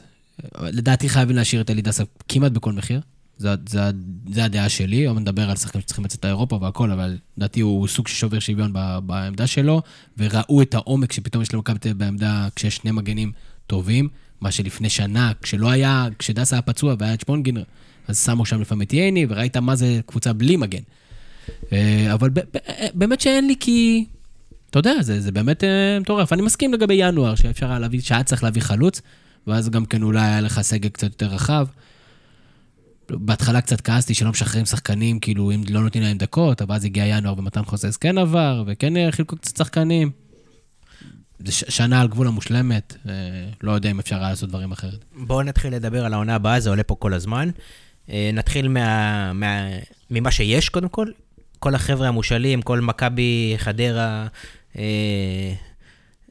מכבי חדרה זה יפה, זה כאילו מכבי תל אביב והפועל חדרה. בדיוק, וכל המושאלים מסביב, אתם מזהים מישהו שכן יוכל או צריך להתחבר לסגל, שירוץ באירופה ואמור להיות רחב יותר, ושוב, לא להיות עציץ, אלא מישהו שאתם מזהים כפרץ הבא, או בכלל, משהו שיוכל להשתלב בקבוצה? תשמע, יש לך שם את שני המסומנים, יש לך את קרצה ואלון. זה הזמן? אני לא חושב שזה הזמן, לא ראיתי מהם דברים מבריקים. קרצה, תשמע, קרצה ואולי קצת יותר, לא משהו שאין כרגע במכבי, או שאיך השחקן שיכול לפתח את זה במכבי. תשמע, זה גם קשה, אם אני מסתכל על השחקנים האלה בתקופה הנוכחית, שהפער שמכבי תל אביב כל כך משמעותי מקבוצות אחרות, אז אתה לא אומר, אין לך מה להגיד להם, לכו לקבוצה אחרת תשחקו, כי הפער כל כך כאילו, תהיו מושאלים ותנסו לחזור. אבל בעונות נורמליות, כן הייתי אומר להם, לכו לביתר, לכו מכבי חיפה, לכו להפועל תל אביב, לכו, תשחקו, תהיו טובים ותיצאו. הפועל תל אביב זה לא יקרה. בתקופה של ג'ורדי הכל היה. לא כמושאלים, כבכלל, לבקש, להגיד, אוקיי, חבר'ה, אתם לא בונים, אני חוזר, או שאני חוזר, או שאני לא חוזר. זה הביקורת שגם הייתה לי בזמנו על יונתן כהן, ועל המון שחקנים שמכבי חיפה שעושים את אותו דבר. אז מישהו מגיע, היית מחזיר שנה הבאה? שוב, עם כל גם יש מגבלות, ויש של רכש. אני מאמין ששנה הבאה הרכש יהיה יותר משמעותי. יש שם שוער גם. אנחנו מדבר על חביב אוחנה, הוא לא שחקן למכבי תל אביב, הוא לא הוכיח בשום שלב שהוא שחקן למכבי תל אביב, כן, שחקן כנראה מוכשר, גם אף אחד לא הוכיח, אף אחד עשה איזה משהו יוצא דופן, זה משחק שתיים. הם לא כוכבים, בוא נבין את התפקידים שמגיעים למכבי תל אביב, אני לא מדבר שוער, שוער חייב להיות כמובן יציב וחזק, ולא פלא שכולם הולכים לשוערים זרים, וזה בסדר. התפקיד שימלא אילון אלמוג במכבי תל אביב הוא לא התפקיד שהוא אמור לעשות בחדרה, זאת אומרת כששחקן כזה מגיע להפועל חדרה אז כנראה מצפים שהוא יהיה כוכב שם, כי כדי להראות למה הביאו אותו במכבי תל אביב הוא צריך להיות שחקן משלים, זאת אומרת אז מבחינה הזאת אני בסדר, יכול להיות שהחליטו שאילון אלמוג הוא מתאים להיות שחקן כנף שלישי ולקבל את הפירורי דקות. אני חושב שהם עדיין שחקנים מאוד צעירים בשונה מיונתן כהן ורוסלן ברסקי ושחר פיבן, שהם באמת שחקנים קצת יותר מבוגרים, הם שחקנים מאוד מאוד צעירים, בדקות הראשונות שלהם בליגת העל, בקבוצה יחסית פורקת או שהתפרקה במהלך הינואר הזה, עוד עונה שלמה בחדרה, אחרי שהם כבר הגיעו שם, ודעתי יוכל לעשות להם טוב, ולא רואה אותם מגיעים למכבי תל אביב, פוסט אליפות, זאת אומרת קבוצה עם ציפיות הרבה יותר רחבות, הרבה פחות סבלנות, קצת יותר שחקנים על כל העמדות, ועם שאיפות אירופאיות. אז מצוין, איפה כן מתחזקים, ומה זה בעצם אומר, איך אתה בעצם בא לשחקן, או כל אחד שאחרי עונה כזאת מטורפת, שכמו שאתם אומרים, כמעט כולם, בכל העמדות נתנו עונה מדהימה, אתה אומר לה, שומע, זה נחמד, אבל אנחנו מביאים לך שחקן על הראש, ומה הוא אמור להרגיש אחרי דבר כזה. ואיזה עמדות אתם מסמנים שצריך לחזק? שזה קשה, כי צריך להסתכל על אירופה, אבל בסוף, ברמה של הליגה, כאילו אין כמעט מה לחזק. תשמע, יש לך שם דעתי בעמדת הבלם, במקום פיוון צריך להיות מישהו הרבה יותר גבוה וחזק, אוקיי? אם זה המדור משופר, או שזה חילוף למדור, משהו שם צריך לקרות. ואז מה? לא חושב פיוון יהיה שחקן ספסל? כן, פיוון יהיה מגן בלם מחליף, דעתי. עמדה של הקישור, אני לא רואה שם חילוף, אלא אם כן מישהו עוזב. קיצוניים גם, חלוץ כמובן, שכתר דעתי, לא מתאים לאירופה, וגם אלירן, דעתי שניהם, חילופי, רענן. אז אני פחות, בוא נגיד, אני מסכים עם הדבר, עם השדרה המרכזית, דבר ראשון שצריך להביא זה שוער, וזה, על זה אפילו ברמה כזאת או אחרת, תקום אותי פה לעונה, רייקוביץ בשנה מצוינת, חלק מהביטחון והרוגע שיש להגנה, והוא ילך, או נגיד אם לקבתי ויש שכל, אז הוא ילך, ואם לא, אז צריך להתאבד על זה שלהחתים אותו לחוזה ארוך טווח. אני מבחינתי לא בונה על כסף של הרייקוביץ, זה פחות מעניין אותי הכסף. זאת אומרת, אם אפשר להחתים אותו לעוד כמה שנים, תמצא את זה. בניגוד לקבוצות אחרות, דווקא אצלכם אולי זה קצת משמעותי בגלל הפייר פליי, אבל... נכון, אבל גם כשמכרו את וידר, לא היה צריך להביא איזה חלוץ מיוחד, אז יכול להיות שבמאזן השילומים שם יש איזה 2.5 מיליון, אנחנו גם לא יודעים איזה עוד שחקנים ילכו, אני יודע שהם מקבלים כסף על צ'יבוטה איזה 400,000. דבור. הדבור מקבלים איזה תוספת, אני חושב שהם כן קוששים שם כספים, אבל בגדול, כתפיסה, אם אני שם שנייה את האלמנט הכספי בצד, אם אפשר להשאיר את רייקוביץ' לעוד כמה שנים, תשאירו אותו. בהנחה ואי אפשר, וזה כנראה הסיפור, אז ירצו למכור אותו, מכבי שוב תקום וטיפול על שוער, ודעתי, אם אין איזה משהו קלאסי, שוער ישראלי זה לא כאילו משהו שאני... מחליט שלא. זאת אומרת, אפשר להביא שוער טוב, אבל אני לא מכיר מה הסקאוטינג שמכבי תל אביב אומר על הסיפור הזה, ושוער זה יהיה קריטי. בלם זה קריטי, ייני לא נעשה יותר צעיר, הוא סופר סופר סופר חכם, הוא מאפשר לך לשחק בשלושה בלמים, הוא מאפשר לך להניע כדור. הייתי שם את הכסף הגדול על בלם, אבל הם כבר שנים מנסים להוציא את הכסף הגדול על בלם. המדור דרך אגב הייתה יחסית גניבה מבחינת הפרופיל. שחקן שהיה בלם העונה בליגה השנייה בספרד, הצליחו לגנוב אותו, צבורית הצליחו לגנוב, שנים לא קמתם את הבאה קשה מאוד בעמדת המגן השמאלי. כולם, כל מקום. נכון, והביאו מגן שמאלי מצוין. מעולה. זאת אומרת, באמת יציב, שחקן, גם קצת מספרים, גם חזק, גם כנשתלב חברתית, באמת בינגו מאוד גדול. צריך לראות, ואני מקווה שזה מה שעושה מאנספורד, איך מנחיתים את הבלם הנוסף. אני מסכים שפיבן צריך להיות רוטציה, אני לא יודע, בלם מחליף כהגדרה או לא, תלוי בסיטואציות, תלוי במשחקים, תלוי באיך, אבל עצם זה שהוא שחקן שוב, שחקן נוער, בעצם זה שהוא עשה עונה טובה, בסדר, מכבי קבוצה תחרותית, צריכה כל מה להגיע להגיע את השחקנים האלה. אני מבין את הצד של מכבי תל אביב כמובן, אני שואל, האם אני הייתי עכשיו פיבן, מה אני אמור לעשות עם דבר? נשאר במועדון, נלחם, ויהיה סביר מאוד שיקבל הרבה דקות, אם מכבי מתחילה שנה הבאה בליגת האלופות, כנראה בסיבוב השני, משמע היא צריכה לעבור שתי קבוצות כדי להגיע לשלב בתים. אז מהבחינה הזאת היא מספיק עם קצת מזל, עוברת שלב אחד בליגת האלופות, ועד שלב אחד בליגה האירופית, היא בפלייאוף. היא, סליחה, בשלב הבתים של האירופית. זה עוד משחקים, קבל דקות, יהיה טוב, קבל יותר, גם השנה הוא לא, אף אחד לא תכנן עליו כבלם פותח. גם פיבן, אוקיי, זה עכשיו מסתכל על שחר פיבן. שחר פיבן לא הולך להיות בלם במנצ'סטר יונייטד. אוקיי, אין לו את הנתונים ואין לו את ה... הוא לא יכול להיות שחקן דומיננטי בקבוצת צמרת. הוא יקבל מספיק דקות לדעתי במכבי תל אביב, בשנה עם פציעות, שוב, ייני לא נעשה יותר צעיר, וגם איביץ' אוהב אותו. ברגע שיש מאמן שאוהב אותך ומעריך אותך ומכיר אותך, ונתן לך הרבה מצבים, לא פשוט לקום ולעזוב ולהגיד, טוב, אז אני אלך להיות בלם בבית"ר ירושלים, גם לא בטוח מי ישחרר אותך. גם לא בטוח שמי ישחרר אותך. אין לי שום ספק שהוא יישאר. ואני בטוח שמכבי תביא בלם, או באמת, או ייתנו עכשיו לעמדור, יריצו אותו עוד כמה משחקים, ויגידו, אוקיי, זה יותר טוב מה שחשבנו. דרך אגב, הנתונים של עמדור נתונים טובים.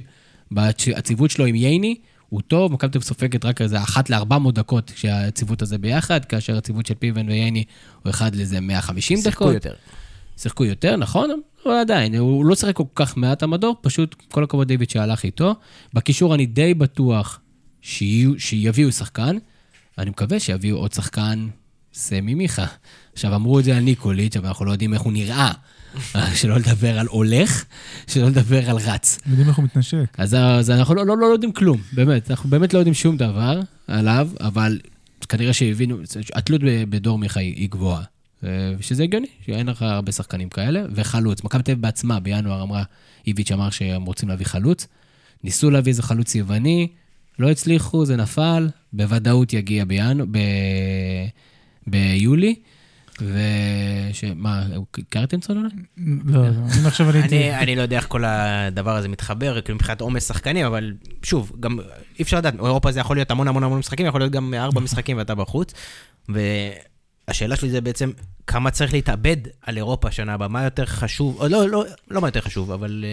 כמה חשוב למועדון עכשיו להצליח באירופה, כמה הם צריכים להתאבד ואולי להוריד רגל קצת מהגז בתחילת הליגה, מה שמסוכן אגב, שאתה יכול לאבד את העונה, או ליגה זה הכל, ואירופה זה נחמד, nice to have. אגב, בהתאם לזה גם כמובן ההכנות לעונה הבאה, והרכש וכו'. אני אגיד לך משהו, אירופה זה לא nice to have, בטח עכשיו מצב שמכה מבחינה כלכלית. אירופה זה have to have, כי אתה צריך כסף, אתה צריך כסף עכשיו בשביל להביא עוד שחקנים, ולהכניס כסף במועדון, כי כרגע כנראה שאין מספיק. לפחות אתה לא מציג מספיק הכנסות. וחוץ מזה, לדעתי, מיץ' אמר את זה יפה, הוא רוצה שתדרג באירופה, אז הוא ישתדרג באירופה. אז זה לא nice to have, בטח לא מכה מכבי. לא, לחלוטין, אבל גם אנחנו רואים את העבר של מכבי תל אביב. העבר של מכבי תל אביב הוא ב6 שנים האחרונות, עכשיו שהם מוחקים את השנה של סוזה, בסך הכל אני חושב שמכבי תל אביב הייתה 4 פעמים הייתה בשלב בתים. זאת אומרת, זה גם כן אפשרי, ואם לא, אז כן, אז זה אכזבה. השנה שמכבי תל אביב לא עלתה, הייתה אכזבה. אם מכבי תל אביב באמת סוף סוף תשמר מאמן ליותר משנה, שאני, באמת, אני מתפלל תמיד שאיביץ' מתראיין בנושא הזה, אני קצת עוצר לי הלב טיפה, כי הוא אף לא ממש ברור. אבל בהנחה, והוא כן יישאר, אם מכבי תל אביב לא תעלה לאירופה, אז זאת תהיה אכזבה מאוד גדולה, כן? אז כן, מהבחינה הזאת היא להתאבד על אירופה, ובמידה ולא, אז שחרר שחקנים אחרי זה, עשה דמג' קונטרול אחרי זה. אתה חייב לנסות להגיע לאירופה, בשיא הכוח. כאילו, זה בדיוק תמיד אותו דבר, אתה בונה את סגל מאוד מאוד מאוד רחב, ואתה מתחיל להסתבך, ואתה יודע, הליגה קצת מתחילה לברוח, וזה קרה לבאר שבע, וזה, כמו שאמרנו בהתחלה, זה די החלטה שהמועדון צריך לקבל. אני חושב בגלל שהשנה הזאת הייתה כל כך דומיננטית, אז אף אחד לא יציב מטרה רק אליפות. זה... בגלל זה. אירופה לקבוצות ישראליות זה קצת טריקי, כי אף קבוצה ישראלית לא תיקח פה אליפות אירופה, או תתקדם גם לעבור מהבתים, זה בגדר נס פחות או יותר. אז ההישג זה כאילו לשרוד באירופה עד, במקרה הטוב, ינואר. אבל זה גם הרבה כסף. זה הרבה כסף. זה כסף, בסוף של דבר. זה כסף, ניסיון, אולי למכור שחקנים בעתיד, זה חלון ראווה מסוים, זה משפר את השחקן הישראלי. זה השדרוג שלך, מה, איפה אתה ברוויה עכשיו בליגה, עשית הכל. לקחת אליפות. עשית הכל מבחינת הקיצוניות של השליטה שלך בליגה. אוקיי, מה אתה עושה שנה הבאה? אם היית לוקח אליפות בהפרש שערים בשנייה האחרונה, זה יכול להיות שהמטרה הבאה היא לפתוח קצת פער מהקבוצות האחרות, ואז זה פחות חשוב, אבל אחרי שנה כזאת היא באמת... אז על אחת כמה רחבה צריך שנה הבאה להזרים דם חדש, איך אתה... אוקיי, התחלת את העונה, אף אתה מאירופה, גם מבחינתכם חלילה. מה קורה? שחקנים האלה, לפעמים הם לקחו כבר. אתה איש מדון, אתה... אני מנסה מה שאני יכול. תשמע, שחקנים שלקחו אליפויות, חלקם 4 אליפויות ב7 השנים האחרונות. זה המקצוע שלהם, זה מה שהם צריכים לעשות. רדי? סתם. גם רדי. התכוונת לנייג'ל. מנג'ק. איביץ', מה מבדיל אותו ממאמנים אחרים? מה הוא עשה פה מקצועית? בכוונה אני רוצה לדבר על המקצועי, כי אנחנו, האופי שלו, מה הוא עשה מקצועי, טוב מהמאמנים אחרים בליגה, איפה בעצם נוצר הקפיצה הזאת, הפער הזאת, פתאום מבחר המאמן המצוין, ומכל עשרות המאמנים שהיו לחיפה, וביתר וכו'. תשמע, א', פער מבחר, כאילו אני, טוב, אני קצת קיצוני עוד פעם, אני הייתי מביא את בחר היום. היום הייתי מביא את בחר, דעתי... אני לא יודע למה יצא לך, כאוהד מכבי תל אביב בהתחלה. אתה יודע, אז למה היינו אומרים, הגיע אוהד. אוהד. אני מאוד אוהב את בחר. איביץ', דעתי, השדרוג האמיתי שהוא עשה, לפחות בהתחלה, מה שראיתי, שאשכרה היה שם בן אדם שאמר להם מה לעשות, איך לעשות, וזה באיזה פרס לעשות. שונה מג'ורדי לפני זה, שאמר להם, חבר'ה, תעלו, תהנו. קחו כדור. קחו כדור, צחקו חבר'ה. אז איביץ' נתן להם בראש, איביץ' בא כמו רסר, וזה עשה את הבום ואת האפקט ישר, ראית את זה ישר. אבל מה קשה מקצועית? אז אני אקח את זה קצת גם לדיון מקצועי, אני מסכים כמובן כל מה שתום אמר, דרך אגב, גם עם בחר לא הייתי לוקח אותו היום, כי איזה סיבה יש לך להחליף מאמן, אבל ברק בחר, הרזומה שלו מאוד מאוד מרשים, מאמן גם שקדן, גם כן יודע להתאים את עצמו, אני חושב שהוא כן הגזים השנה ביכולת שלו להוציא ארנבים בדקה 30 מהכובע, ויש לו חלק מאוד משמעותי בנפילה של הפועל באר שבע. ארנב מאוד ספציפי שעושה את זה. ארנב אפילו על גבול הגזעני, אבל באמת מהבחינה הזאת, ברק בחר הוא מאמן מדהים, ואז לא הייתי עושה את ההשוואה, כי ההשוואה היא בין הקבוצות. אבל מה שאיביץ' עשה, הוא פשוט אמר את זה רייקוביץ, הוא אמר, אנחנו החיילים של איביץ'. ושקבוצה עם כל כך הרבה שכר ואגו, לבוא ולהגיד משפט כזה, שהחיילים של המאמן שלנו, זה לא, כאילו אנשים חושבים שזה קל, זה לא קל. וזאת אומרת, זה באמת כנראה, זה משהו ב-DNA, וברמה המקצועית, הוא פשוט משחק הלחץ של מכבי בתל אביב, וישב פה דן מורי בדיוק בכיסא איפה שתום יושב, והוא ישב פה לפני כמה שבועות, שאלנו אותו מה הסיפור של מכבי בתל אביב, והוא אמר, מכבי בתל אביב קבוצה מאוד אינטנסיבית, ומרגישים את זה. אתה כל הזמן מרגיש שרודפים אחריך 2-3 שחקנים. ומבחינת זה מה שהוא עשה. זאת אומרת, גרם להם כל הזמן לעשות פרס נכון, גרם לשחקני האגפים להבין שאם הם, כמה שהם כוכבים ישימו גולים, אם הם לא יעשו לחץ, הם לא יהיו על המגרש. וראינו, ראינו את המספרים של איביץ', של אצילי, ראינו את המספרים של גלזר, של דור פרץ, של אבי ריקן, של רוסטברסקי, של אטר, של שכטר, של צ'יקו אפואדו, שרודפים בשביל, אתה פתאום קולט אותם ברחבה שלך, רודפים אחרי שחקנים, וזה בליגה הישראלית, זה לא בר השוואה, אני לא ראיתי אף קבוצה לוחצת ברמה הזאת, כמות הגולים שם כבשה מחטיפות כדורים, ושערים מאוד מהירים בדקות ראשונות, הייתה מאוד מאוד גבוהה, מראה על קבוצה מאוד מאומנת, אבל שוב, המבחנים של איביץ' יהיו בעתיד, יהיו גדולים יותר, קבוצות יתחילו ללמוד במכבי בתל אביב, יהיה לו שנה בת, יהיה לו מאוד קשה. אני מדבר על זה, אתם פחות... בקבוצה שאנחנו מדברים עליה בפורום פחות מתחברים לזה, אבל אני חושב שהאגו שהוא צריך לנהל שנה הבאה יהיה משמעותית יותר קשה, יותר קל, לא קל, אבל יותר קל, לעשות את זה שאתה 3 שנים לא לוקח אליפות, ואנשים רעבים ומוכנים קצת להוריד מהאגו שלהם ומה זה בשביל לקחת את אותו תואר נחשף, המשחק משתנה עכשיו, אותו שכתר דוגמה או כאלה, לא יודע אם הוא ספציפי, אולי בגלגיל וכאלה, אבל יהיה יותר קשה עכשיו להחזיק אותם קצר. אז אני דווקא חושב שזה עניין של מועדון, כי אנחנו כבר 7 שנים לא רואים בעיות במכבי תל אביב מהבחינה הזאת. אז הייתה כבר שנה שלישית שמכבי תל אביב זכתה אליפות ברצף, והיו השחקנים האלה שחלקם זכו באליפות ופתאום מצאו את עצמם מחליפים, והמועדון, ודיברנו על זה שוב בקבוצה, מכבי תל אביב מספקת היום לשחקנים מספר דברים שהם לא מקבלים במועדונים אחרים. מלבד דקות, זאת אומרת, בקולות אחרים הם יכולים לקבל דקות, שחקן כמו אבי ריקן כנראה יפתח ב-95% מקבוצות הליגה, ובמכבי תל אביב הוא יקבל להיות מחליף 15 או 16 משחקים, אבל הוא מקבל א', שכר גבוה, כנראה, כי גם שחקני הביניים שבמכבי תל אביב מקבלים שכר יחסית גבוה, אמרנו שכולם מגיעים פחות או יותר באותו שכר בגובה העליון, נגד אטר או מיכה, שהם שחקנים שמרוויחים, ויחד עם אצילי, הכי הרבה כסף במכבי תל אביב, אז פחות או יותר השכר שהם יכולים לקבל גם במקומות אחרים, אבל שחקני הביניים יכולים לקבל שכר יותר גבוה. המתקנים, ההשקעה בהם, כל מי שאנחנו מדברים איתו על מכבי תל אביב מדבר על זה. זאת אומרת, שכמות ההשקעה, אם זה באנשי מקצוע, ואם זה באמת במתקנים, או ב-GPSים, ומדידות, ואנליזות, ואמבטיות קרח, וסיפורים. אז כנראה שיש שם איזה משהו אחר, שאנשים רוצים להיות חלק מהמועדון הזה. כי לא ראינו אנשים אפילו שלא שיחקו. שנה שעברה אלירן אטר כמעט שלא שיחק כל השנה אצל ג'ורדי. העיר תל אביב. ולא שמענו אותנו לדבר. כן, העיר תל אביב שהיא נוחה ברמה הזאת. יש איזה רצון. הכיף לבוא לשחק מול אצטדיון שיחסית מלא רוב הזמן.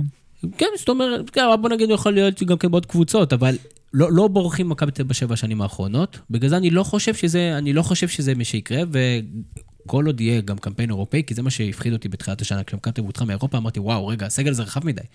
ואז יכול להיות באמת רעש ובלגני והכל, והוא הצליח להשתלט על זה מאוד יפה.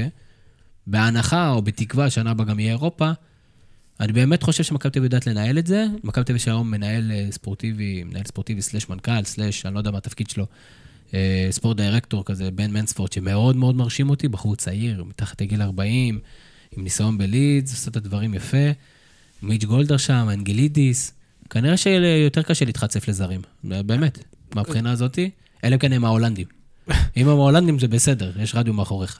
אתם מתייחסים לתקופה הזאת כעדיין כחלק מהמורשת של ג'ורדי, או שזה כבר מורשת חדשה והוא... המורשת של מיץ'. אין פה שום דבר של ג'ורדי. לא, אתה מגזים. כל השדרת ניהול של ג'ורדי השתנתה. אנשים פה זה מיץ' הביא אותה. נכון, אבל ה-DNA של המועדון הוא DNA שג'ורדי שינה. אני מסכים שג'ורדי יש לה המון, הוא הכניס פה המון דברים. בסופו של דבר, התרבות ניהול, שאגב מיץ' דיבר עליה, תרבות של מיץ', תרבות אירופאית, קנדי, איך שלא תקרא לה, היא לא ישראלית.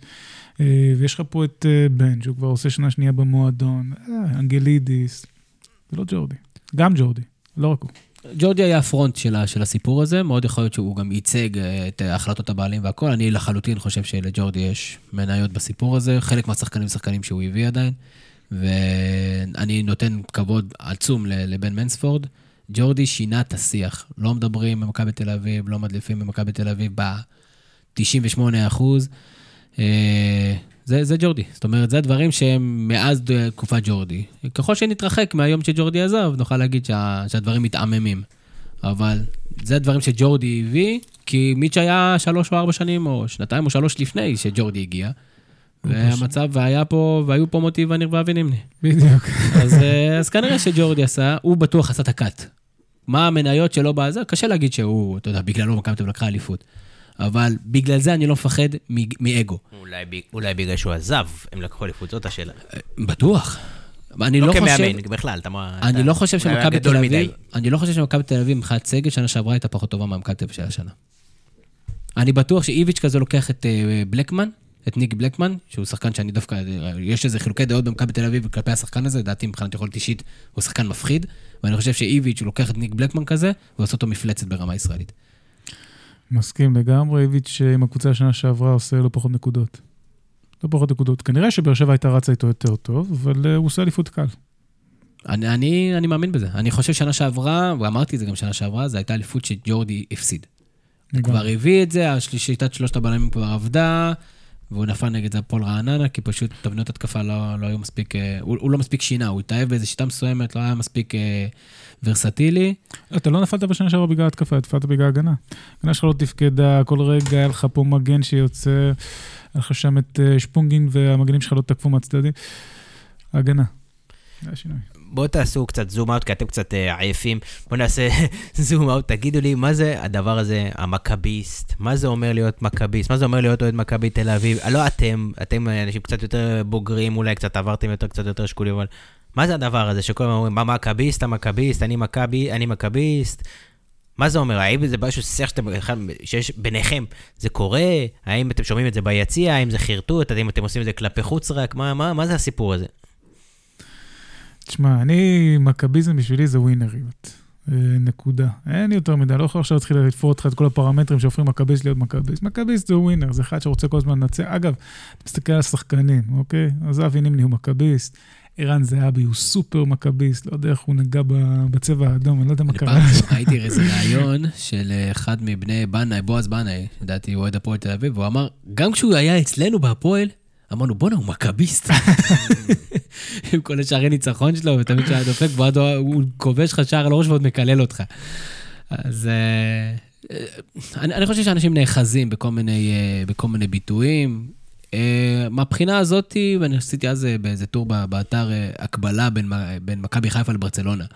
אמרתי, מכבי חיפה מאוד מקדשת את הפנטזיונריות, ואת המשחק הנוצץ והכל, ומכביסטים זה... שאין שום בעיה שתנצח 2-1 מכוער מאוד, העיקר שתנצח, כי הכי חשוב לנצח, זה סוג של מכביזם, שלא מעניין אותנו כלום, המטרה היא מקדש את האמצעים בקטע הזה, אז כמובן זה עבר להיות מכביזם מודרני, מכביזם של אינסטגרם, שזה גם צריך להצטלם יפה ולחלוטין, אבל קשה לי לשים את העצמם, אני חושב שזה כל מיני ביטויים, זה כן מגיע במסגרת אולטרס, או במסגרת אוהדים, השיח של אני מכבי ומי אתם בכלל. תשתחוו, כן, כל מיני שירים קשים, כן, שירים קשים מבחינת התוכן שלהם. זה השיר הראשון ששרתם אחרי אליפות. כל שנה מכבי מוציאה איזה שיר שתופס ביציע ומעליב, אז זה כאילו השיר של השנה. שהוא תמיד היה, אבל ממש כתבו לו בתים, ממש הקשיעו בזה. עכשיו, אני פחות מתחבר לשיח הזה, אבל יכול להיות שאם הייתי בן 20, הייתי מתחבר אליו יותר. אז קשה לי להביע, להגיד לך שאני מתרגש מזה שאומרים שתחוו, אני יודע שאנשים מתעצבנים מזה. אז יכול להיות, אבל... אתם נהנים מזה שאנשים מתעצבנים מזה. אז כנראה שהבסיס של הקהל כן נהנה שמתעצבנים מזה, אבל בואו נגיד, גם לשאר הקהלים יש שירים לא פחות מרתיחים או מעצבנים, רפורטואר השירים של מכבי חיפה על שחקנים ספציפיים, כמו מיכאל זנדברג, עידן טל, ששרים לסבתא שלו שנפטרה, אלירן זהבי, אלירן אטר. אלירן, כן, אטר, זה אפילו, חזרתי ממש הרבה זמן אחורה, זאת אומרת, זה תמיד היה קונסיסטנטי, ואני לא מדבר בכלל על אוהדים של הפועל תל אביב, ובאוהדים של בית"ר ירושלים, זה אולי, עשינו כבר כמה פרקים עליהם. אז אם זה כל עוד זה במסגרת המלל, והשיח המרגיז, המטריל, המעצבן, אז בסדר, זה שישאר במגרשי הכדורגל. אני חושב שסך כל הקהל שמכבי מתנהג השנה למופת, אני יושב איתם ביציע המזרחי, מכבי עושה כהנהלה לא מעט מול הקהל, כהסברה ובתמיכה ובכל מיני התנאות כאלה ואחרות, אני לא מאוד בקיא אבל אני מכיר את זה, ועדיין, וגם מתחבר לזה מה שדיברנו הבוקר, בסופו של דבר בן אדם כשהוא נולד ובוחר קבוצה, אז כאילו... אין באמת הבדל, הוא לא הולך מכבי תל אביב כי הוא מכביסט, הוא לא הולך להיות עוד הפועל תל אביב כי הוא קומוניסט. אולי הוא כן הולך לבית"ר ירושלים, בגלל שהוא באיזה צד אחד של הצד הפוליטי, אבל כמעט שזה לא קורה. אז בסופו של דבר, זה היה כל אחד משהו שבוחר להשתייך אליו. בשבילם לדעתי כאוהדים, זה פשוט משחקי ילדים. זה באמת משחקי ילדים. אני לא חושב שאני, לשאלתך, אני לא חושב שאני כתמיר זוהרץ יותר טוב מברק קורן, כי אני מכביסט. אני רק אוהד קבוצה יותר מפוארת. כן. הלאה. איך זה מתחבר לכם, כי לי בתור אוהד, אגב ספציפית במקרה הזה מכבי חיפה באמת רלוונטית, שהאצטדיונים לא מלאים.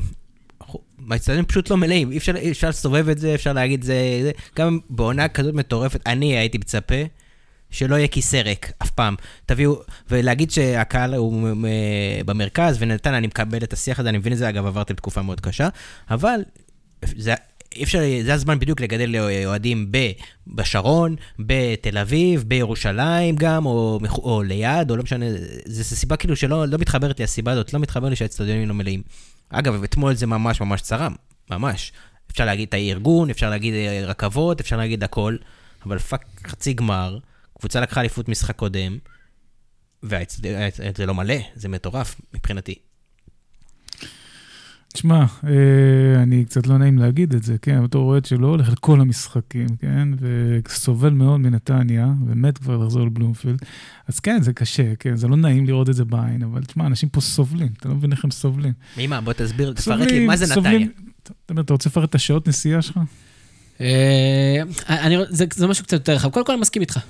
זה צורם, היו ציפייה, וגם אני לפעמים מגיע למשחקים ואני אומר, איך לא מלא פה? בסדר, זה היה גשם, או בסדר, אז היה תאונה בכביש החוף, אבל זה לא באמת תירוץ. אבל זה משהו קצת יותר רחב, ושוב זה חוזר לכך, וזה חלק מה... שהיום הייתי צריך להתגונן בנושא, אז אלה הדברים שאמרתי. 7 שנים, יש לו קמטב 7 שנים טובות. בסדר, אמרתי, 3 שנים בלי אלפויות, בלי גביע, אוהבים להזכיר לנו את זה. יש 7 שנים טובות מאוד למכבי בתל אביב, בטח מונחים של קבוצה. לא יודע כמה קבוצות עליהם 7 שנים עם כל כך הרבה הישגים, וכל זה קורה כשב4 שנים האחרונות אתה לא משחק בבית שלך. וזה משמעותי, כי כל משחק הוא למעשה משחק חוץ. עם כל האלמנטים של משחק חוץ. כשאתה נוסע למשחק חוץ, זה לא רק בגלל שאני הולך להיות המיעוט בקהל, אלא זה היציאה, אמרת שעות. אם אני הולך למשחק שאמור להתחיל בשעה 9 בנתניה, אני בשעה 6:30 עוזב בתל אביב. זה אומר שאני צריך לבוא לפני זה, לקלח את הילדה שלי, ואני צריך לצאת מהעבודה באיזה 4:30. עכשיו, לא תמיד אני יכול לצאת בשעות האלה. עכשיו, בבלומפילד, דרך אגב, לוקח לי 10 דקות להגיע. וזה קריטי, קריטי בכל ההיבטים. אבל אני לא רוצה לחפש את התירוצים, אני דווקא כן רוצה ללכת לכיוון הזה שאומרים, האוהדים שמכבי תל אביב מפונקים, וזה נכון, האוהדים שמכבי תל אביב מפונקים. אבל הם מפונקים לא כי זה האופי שלהם, אלא כי הם פשוט פונקו. הם פונקו בהישגים, ובסופו של דבר סף הרעב שלך, אחרי שראית ליגת אלופות נגד צ'לסי בלונדון, והיה כמות מאוד יפה של אוהדי מכבי בתל אביב שנסעו ללונדון, וראית... הקבוצה היחידה שחוותה את הדברים האלה. ברור, ברור, ברור, אבל אני אומר, ברצף הזה, יחד עם זה שאין לך כביכול שבוע חופשי, שבו אתה 10 דקות הלכת על משחק. כל משחק זה סיפור. תחבר את זה לטראומות, באמת טראומות שהיו בגמרי גביע בטדי, אני הייתי במשחק השני, בגמר גביע מכבי חיפה הייתי בחול, והשני הייתי נגד בני יהודה, זה היה יום הזוי. אני יצאתי מהבית 2:00, ואני חזרתי 3:00.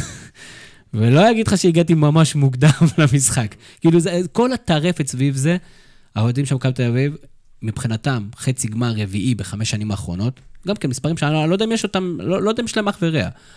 4 גמר, חצאי גמר, זה איפשהו עוד משחק, בעונה של הרבה שיאים. עוד משחק. וכשהייתי, ישבתי אצל חבר של אוהד מכבי, ראיתי את המשחק, והפסדנו את המשחק, וכאילו היינו מבואסים, ואז אמרתי לו, תשמע, אם זה מספיק חשוב לנו, היינו עכשיו בטדי. ואני קמתי יום בבוקר, הוא אמר שהוא עם חיוך, אז הוא קצת מגזים, וברור שאתה מתבייס להפסיד, אבל לא מתעולם, מבחינתי. אתה עדיין שנה טובה, מאוד, הפסדנו גביע מבאס, לקבוצה טובה וראויה, במשחק שלא היינו מדהימים, כאילו, תבין מהאכזבה שלי, כמה מבחינתי, אני בסדר עם זה. לא עומד לכם בראש, אוהדים מכבי תל אביב כדורסל, שמה שנקרא... מיודעין, הוא קורא להם הפרוות והרולקסים, שאפשר לצחוק כזה, אבל זה נכון, הקהל שמכבי תל אביב כדורסל, הוא השתנה, שמחיר מנוי עולה 2,000 שקלים, ואוכלוסייה מאוד ספציפית, היא הולכת לשם. אז אני אגיד, פרווה ורולקס לא יכול להיות בנתניה. יכול להיות שזה יהפוך להיות בבלומפילד. דווקא שם לא, כי שם יהיה המון המון המון מקום, אז יהיה אפשר להכיל את כולם. אוקיי, אז יכול להיות שגם כן. אתה אומר, פרוות ורולקס זה לא אנשים שנוסעים לנתניה וחונים, ונוסעים שם בכביש האפר הבוצי הזה, שוב, כי אין רכבת, אז אתה לוקח את הכביש האפר הבוצי הזה, חונים מתחת לגשר, טובע בבוץ עד האצטדיון, עולה את כל המדרגות האלה בלי מעלית. ברגל, התיישב, מת מכל רוב המשחק, ואז חוזר, ובדרך כלל, איך כתב יוסיפוביץ' בטור שלו, תמיד יש... אבל בבלומפילד ירד גשם ואין גג. נכון, אבל היה גם לפני זה לא היה גג בחצי מהאצטדיון. לא, לא היה 30,000. לא, בסדר. לא היה מלא. יהיה כמות גדולה בבלומפילד? יש ציפייה מאוד מאוד גדולה. כי לחיפה זה הספלאים. נכון. דרך כלל, דוגמה נהדרת, מכבי חיפה... המון אוהדים, או הכמויות הבאמת עצומות שמכבי חיפה מגיעה, לדעתי מגיעה משני היבטים, א', הם אחלה קהל, והם לדעתי אם לא הקבוצה עם הכי הרבה קהל, אז בטח אחת משתי הקבוצות עם הכי הרבה קהל, מבחינה ארצית, ובבקעת אליעזר, לא הגיעו כמויות פסיכיות, אני זוכר מנויים, 5,000 מנויים, 6,000 מנויים, אני זוכר כתבות אחרי אליפויות, שהן לא, קבוצות לא מגיעות, שוב, ספי הרגע שמשמעותיים, כשאתה מחבר את זה לאצטדיון, אקסדרה מקצועית, מלהיבה, שהיא חוויה בפני עצמה, אז הקהל מגיע, ונכון, יגידו לי רמה, אבל גם משחקי חוץ אנחנו מגיעים הרבה, נכון, אבל בדרך כלל זה מניע את עצמו, כי כשאתה מגיע לאצטדיון כל שבוע, ויש לך כבר את החבר'ה שלך והכל, אז הם מושכים אותך גם ללכת למשחקי חוץ, ואתה, רגע, היום הגיע, פריי הגיע, ועכשיו יש מאמן חדש, והחלפתם איזה 16 מאמנים בשנה האחרונה, כל דבר זה עוד תקווה, זה עוד כיף, זה עוד טוב, מכבי תל אביב כרגע נמצאת באיזה מיצוי, לחלוטין מיצוי של האצטדיון, אפילו מיצוי של רגעי שיא מסוימים, מישהו אמר לי, מה, אם היה ריאל מדריד בטדי, לא היית נוסע? זה סף ריגוש אחר לגמרי, זה משהו אחר, כשהיה, אני גם לא סובל לנסוע לסמי עופר מתל אביב, לא פשוט בכלל, ועוד שם יש עוד רכבת, יש קצת יותר אופציות, אז שם בליגת האלופות הלכנו, ואני אומר לכם, גמר גביע, המשחק בסמי עופר, לא בטוח שהייתי הולך אליו, באמת לא בטוח, כן, כי זה סיפור, אז האם פונקים? כן, האם זה טבעי? לדעתי לחלוטין. תשמע, אין לי יותר מלהסכים איתו. תשמע, אני תחנתי את זה היום בכל הקבוצת וואטסאפ. זה שיח, זה מוזר. אני מסכים, אני גם יכול להבין למה זה יהיה מוזר לאוהדי הפועל תל אביב בית"ר ירושלים מכבי חיפה, כי חצי גמר זה באמת אירוע גדול. ואני אומר לך שמבחינתי, נכון לאתמול, או בכלל, שראיתי שהמשחק בטדי, אפילו חשבתי לנסוע. ואני נוסע למשחקים. זאת אומרת, אני לא איזה אוהד ספה בדרך כלל. אני נוסע למשחקים, הייתי השנה בכל משחק שהיה באזור המרכז, כל משחק חוץ, הלכתי. הייתי בפתח תקווה 3 או 4 פעמים, גם אפילו קפצתי נתניה איזה משחק חוץ פעם או פעמיים, תבין, כי זה ממש קשה לי לנסוע למשחק חוץ בנתניה. וכן, האם פונקים? כן, ובאמת אני חושב שזה... מגיע לנו להיות פונקים, מגיע לנו. אנחנו עובדים קשה בשביל זה. הוצאנו את המשפט שלנו. טוב, תשמע, בדרך כלל אני מברך את האורחים, מאחל להם הצלחה. הפעם אני אברך אתכם אישית, אני מאחל לכם בריאות והכל. אתה נראה לי בחור נחמד. אתה נחמד, קשה לי קצת לאחל לכם הצלחה קבוצתית, אבל בסדר, אנחנו נכבל את זה, ובואו אנחנו נשאל כמה שאלות גולשים, נענה עליהם... אני חייב להגיד משהו לאוהדי מכבי חיפה, אתה יודע, רוב האוהדים... אם יש משהו, אני לא רוצה להפוך את זה לשיח מכבי תל אביב ומכבי חיפה, כי זה... לא קשור למכבי תל אביב. זה עצוב, אבל אני אפילו לא רואה את עצמנו כמתמודדים כרגע מולכם, או מקום שני מולכם, או שלישי אפילו מולכם, זה כרגע, אנחנו לא בסקאלה הזאת. המספרים מדברים בעד עצמם, 20 ומשהו משחקים אחרונים שמכבי מכבי חיפה זה מטורף, אבל אני לא נכנס לזה דווקא, אני בתור מישהו שגדל בצפון, ורוב האוהדים שלי, רוב החברים הטובים שלי, AKA ברק למשל, אז אוהדי מכבי חיפה, אני רואה את התהליך הכל כך דומה שעובר את מכבי חיפה בשמונה השנים האחרונות, ל10 השנים של מכבי תל אביב מ-2003 עד 2013, ואני אומר לכם, כשהאליפות הראשונה של מכבי חיפה תגיע, עם האצטדיון החדש, עם הטירוף של 10 שנים, עם איזה ניצחון או שתיים על היריבה המושבעת מתל אביב, אתם לא מאמינים, השנה שאוסקר גרסיה הגיע, היה טירוף, כל משחק חוץ המגיעים לזה 10,000 איש כדי להבין, האם זה באמת נכון, האם זה באמת יכול להיות. וזה היה פשוט טרפת, ואני תמיד אומר את זה למוטה, כי דעתי הוא לא נולד, כי מכבי חיפה זכתה באליפות האחרונה שלה. ובאמת, זה הולכת להיות, באותה שנה יהיה מדהים להיות עוד מכבי חיפה. אבל אני מקווה שזה לא יקרה באלפיון הקרוב. יהיה מצחיק ברדיו חיפה, זה בטוח. זה בטוח. זה תמיד. מאוד מצחיק. דיברנו על זה קצת, דיברנו על זה הרבה. דניאל יצחקי, אחרי עונה כזאת, מי הם השחקנים שצריכים לעשות קפיצת המדרגה לאירופה, אם בכלל, ואיך מסתדרים הלאה בלעדיהם? יש מישהו כזה שיצא לאירופה להערכתכם? לדעתי, אלי דסה יצא לאירופה. אלי דסה, כנראה. יש כבר, המחליף מוכן כבר. המחליף מוכן, אבל דעתי, כדי שלא יהיו בעיות, חייבים להביא את המחליף הבא כבר, אם זה קונסטנטין, או שאם זה כל מגן ימני, אופציונלי אחר ישראלי, אתה לא תביא זר בשביל שישב על הספסל, אני חושב שקנדיל חלוטין מוכן להיות מגן ימני ראשון. פול טיים. אבל עדיין לא הייתי מוותר על דסה. זאת אומרת, אם יש אופציה להשאיר אותו, הייתי משאיר אותו. אני אשאל אתכם איזה ישראלי בכיר הייתם מצרפים למכבי תל אביב, חמד, רפאלוב, כאלה, טלב. יש איזה מישהו שכן הייתם רואים אותו מתאים לסגל? דיברנו פה מקודם, אני חושב שאת בן סער, שער, דעתי מתאים לסגל, דעתי גם מספרים שלו, מספרים מאוד מאוד יפים, כאילו הוא ממש underrated.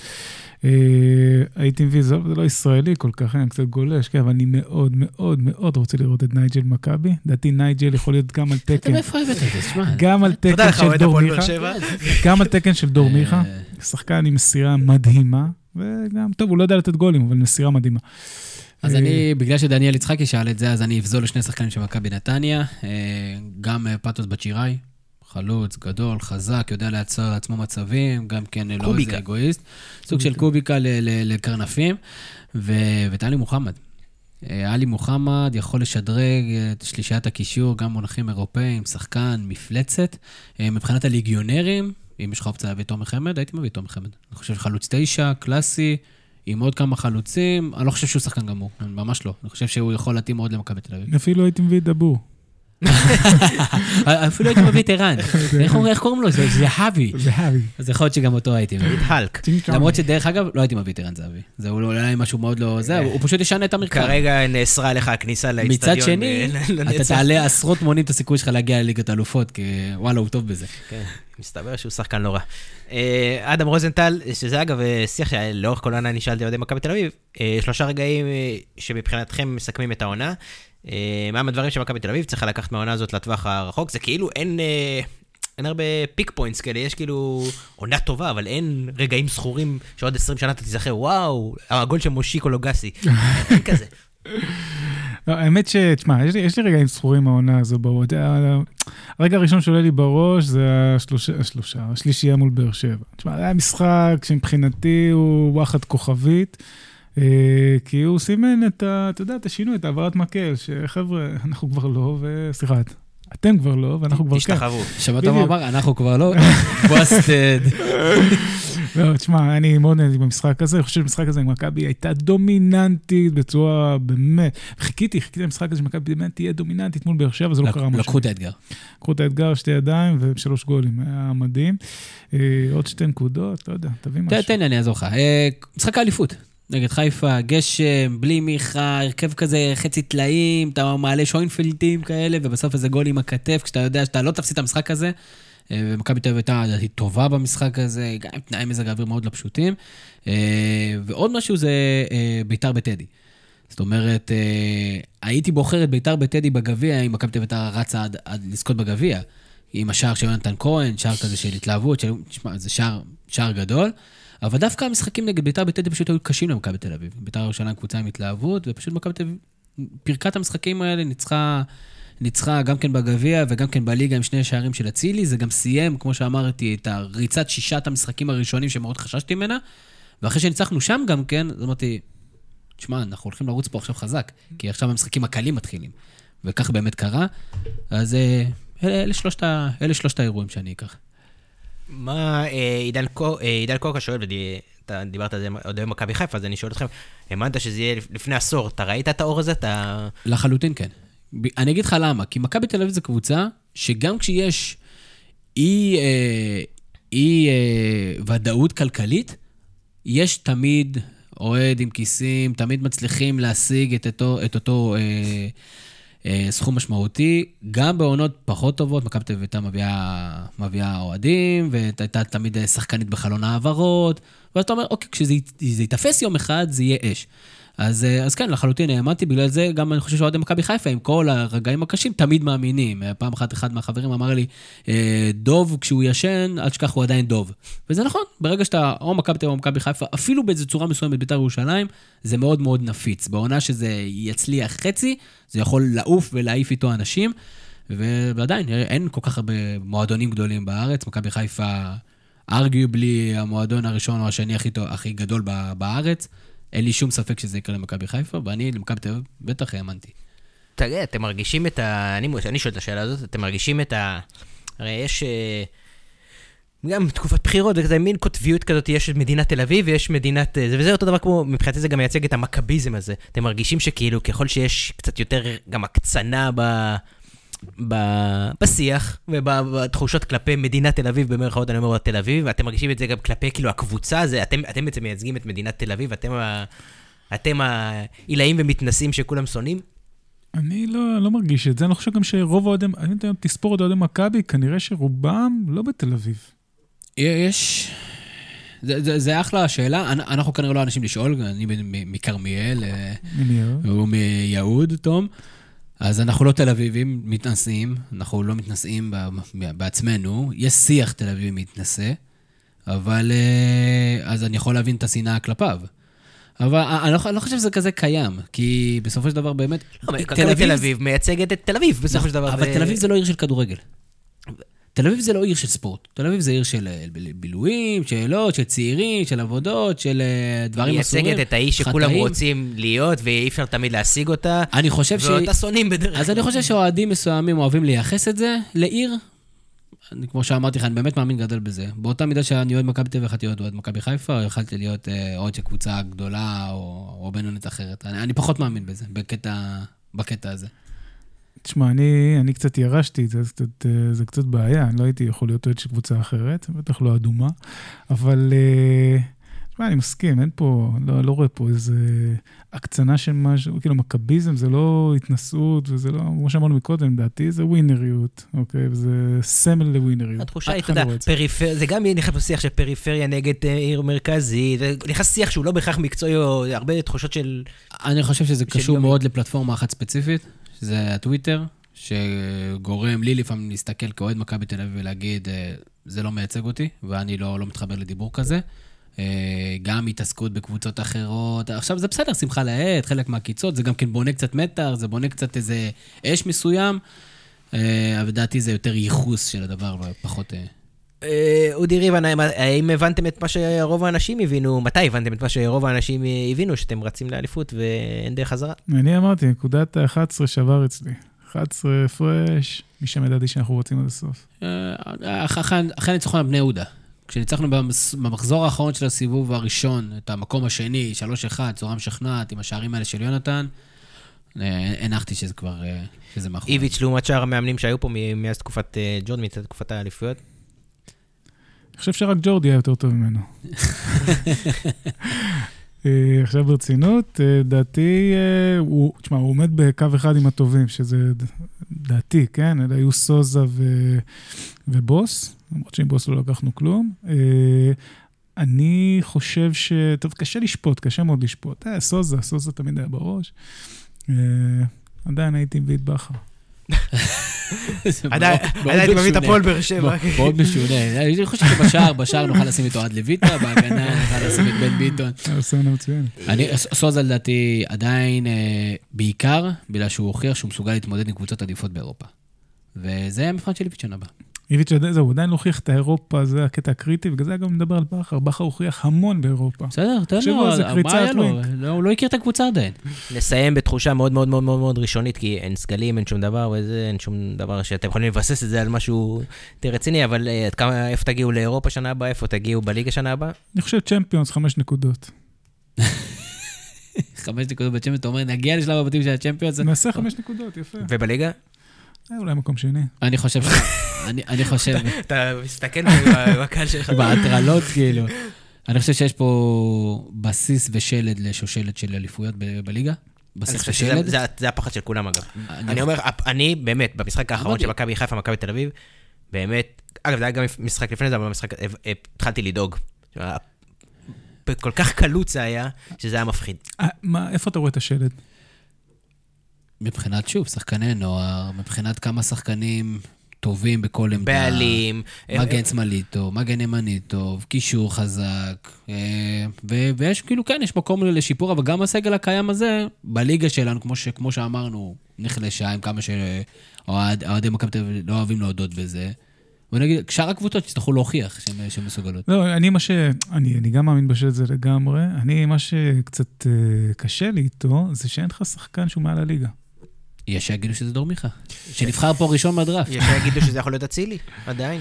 שתחשוב שאצילי באמת עדיין לא הגשים את עצמו, ושיש למכבי תל אביב עדיין עוד כמה במחסנית. לגבי אירופה, אז אני כן חושב שמכבי תל אביב, ברור שתרוץ לכל התארה, אני כן מאמין שגם תזכה, מאוד מאוד מוקדם, אין לנו מושג, וגם תמיד יש קבוצה שתרוץ ותאתגר.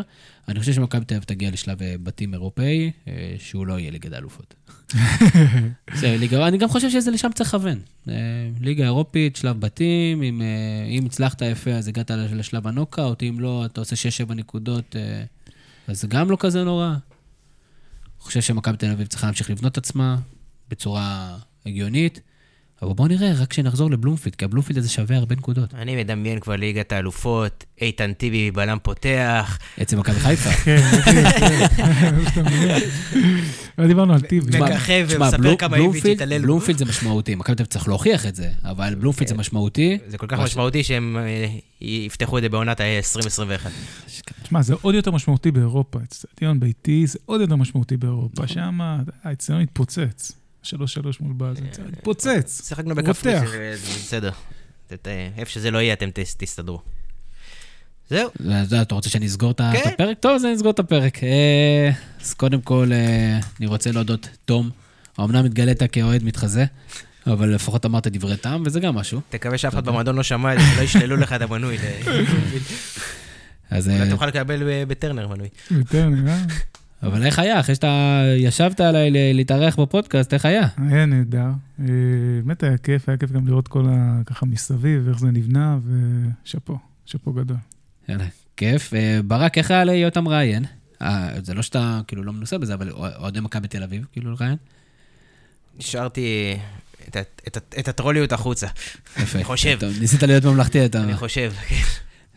אז לפני שנסיים, אני מזכיר לכם את הפינה שלנו. אבל תבואו לקבוצת הוואטסאפ, שם אני יותר ארסי. נכון, הוא בכלל יותר ארסי, אבל לא יודע, יכול להיות שהיה 2-1, אז טוב, פחות כבשת. לפני שנסיים, אני מזכיר לכם את הפינה שלנו, חולמים בגדול. תגיבו לנו בבקשה בדף הפייסבוק שלנו, או בקבוצת הגולשים, לגבי מי הם השחקנים הבאים שאתם רוצים לזכור במסגרת הפינה. אני מזכיר לכם שהפינה היא בחסות מזרני פנדה, מזרן מספוג זיכרון איכותי. שעכשיו יש לי מבצע לפסח, אני מזכיר לך, תום, אתה שאלת אותי לגבי המבצע לפסח. אני קונה. אז מזמינים את המזרן של פנדה, מקבלים 2 כריות במתנה, שזה מגניב, אתם יכולים לעשות 100 לילות ראשונים, תשמע, אתה יכול לישון 100 לילות. 99. 100 לילות, כן, 99 כזה שלא לך בעיות, ואז להזמין, תגיד להם, קחו את זה, אני לא רוצה את זה. אתם יכולים להיכנס לאתר של pandazzz.co.il, או שתחפשו פשוט בגוגל, ואתם תוכלו להגיע אליהם. אנחנו מזכירים לכם את כל הפלטפורמות שאתם יכולים לשמוע את הפודקאסט. באמת, איך אתה שומע, תום, את הפודקאסט? בדרך איזה אפליקציה? אפליקציה של האייפון, כמובן. של האייפון. אנחנו לא פורסים פה את האייפון, בסדר? אתה לא צריך להיות כזה... בחסות. בחסות, אייפון. טלפון, הם מתקדמים. אז בכל האפליקציות השונות, אנחנו תמשיכו להגיב לנו, ובאמת כל המחמאות, התשורות, המחוות שאתם מריפים עלינו, מאוד מרגשות אותנו. מתנות, הצ'קים שקולים הביתה. הסכומים, ההסדרים. זהו, אז אני הייתי תמיר זוהרץ, שיהיה לכם המשך ערב. יש לי פודקאסט, מה זה פודקאסט? זה כמו חדשות. יש לי פודקאסט, מה זה פודקאסט? זה כמו חדשות.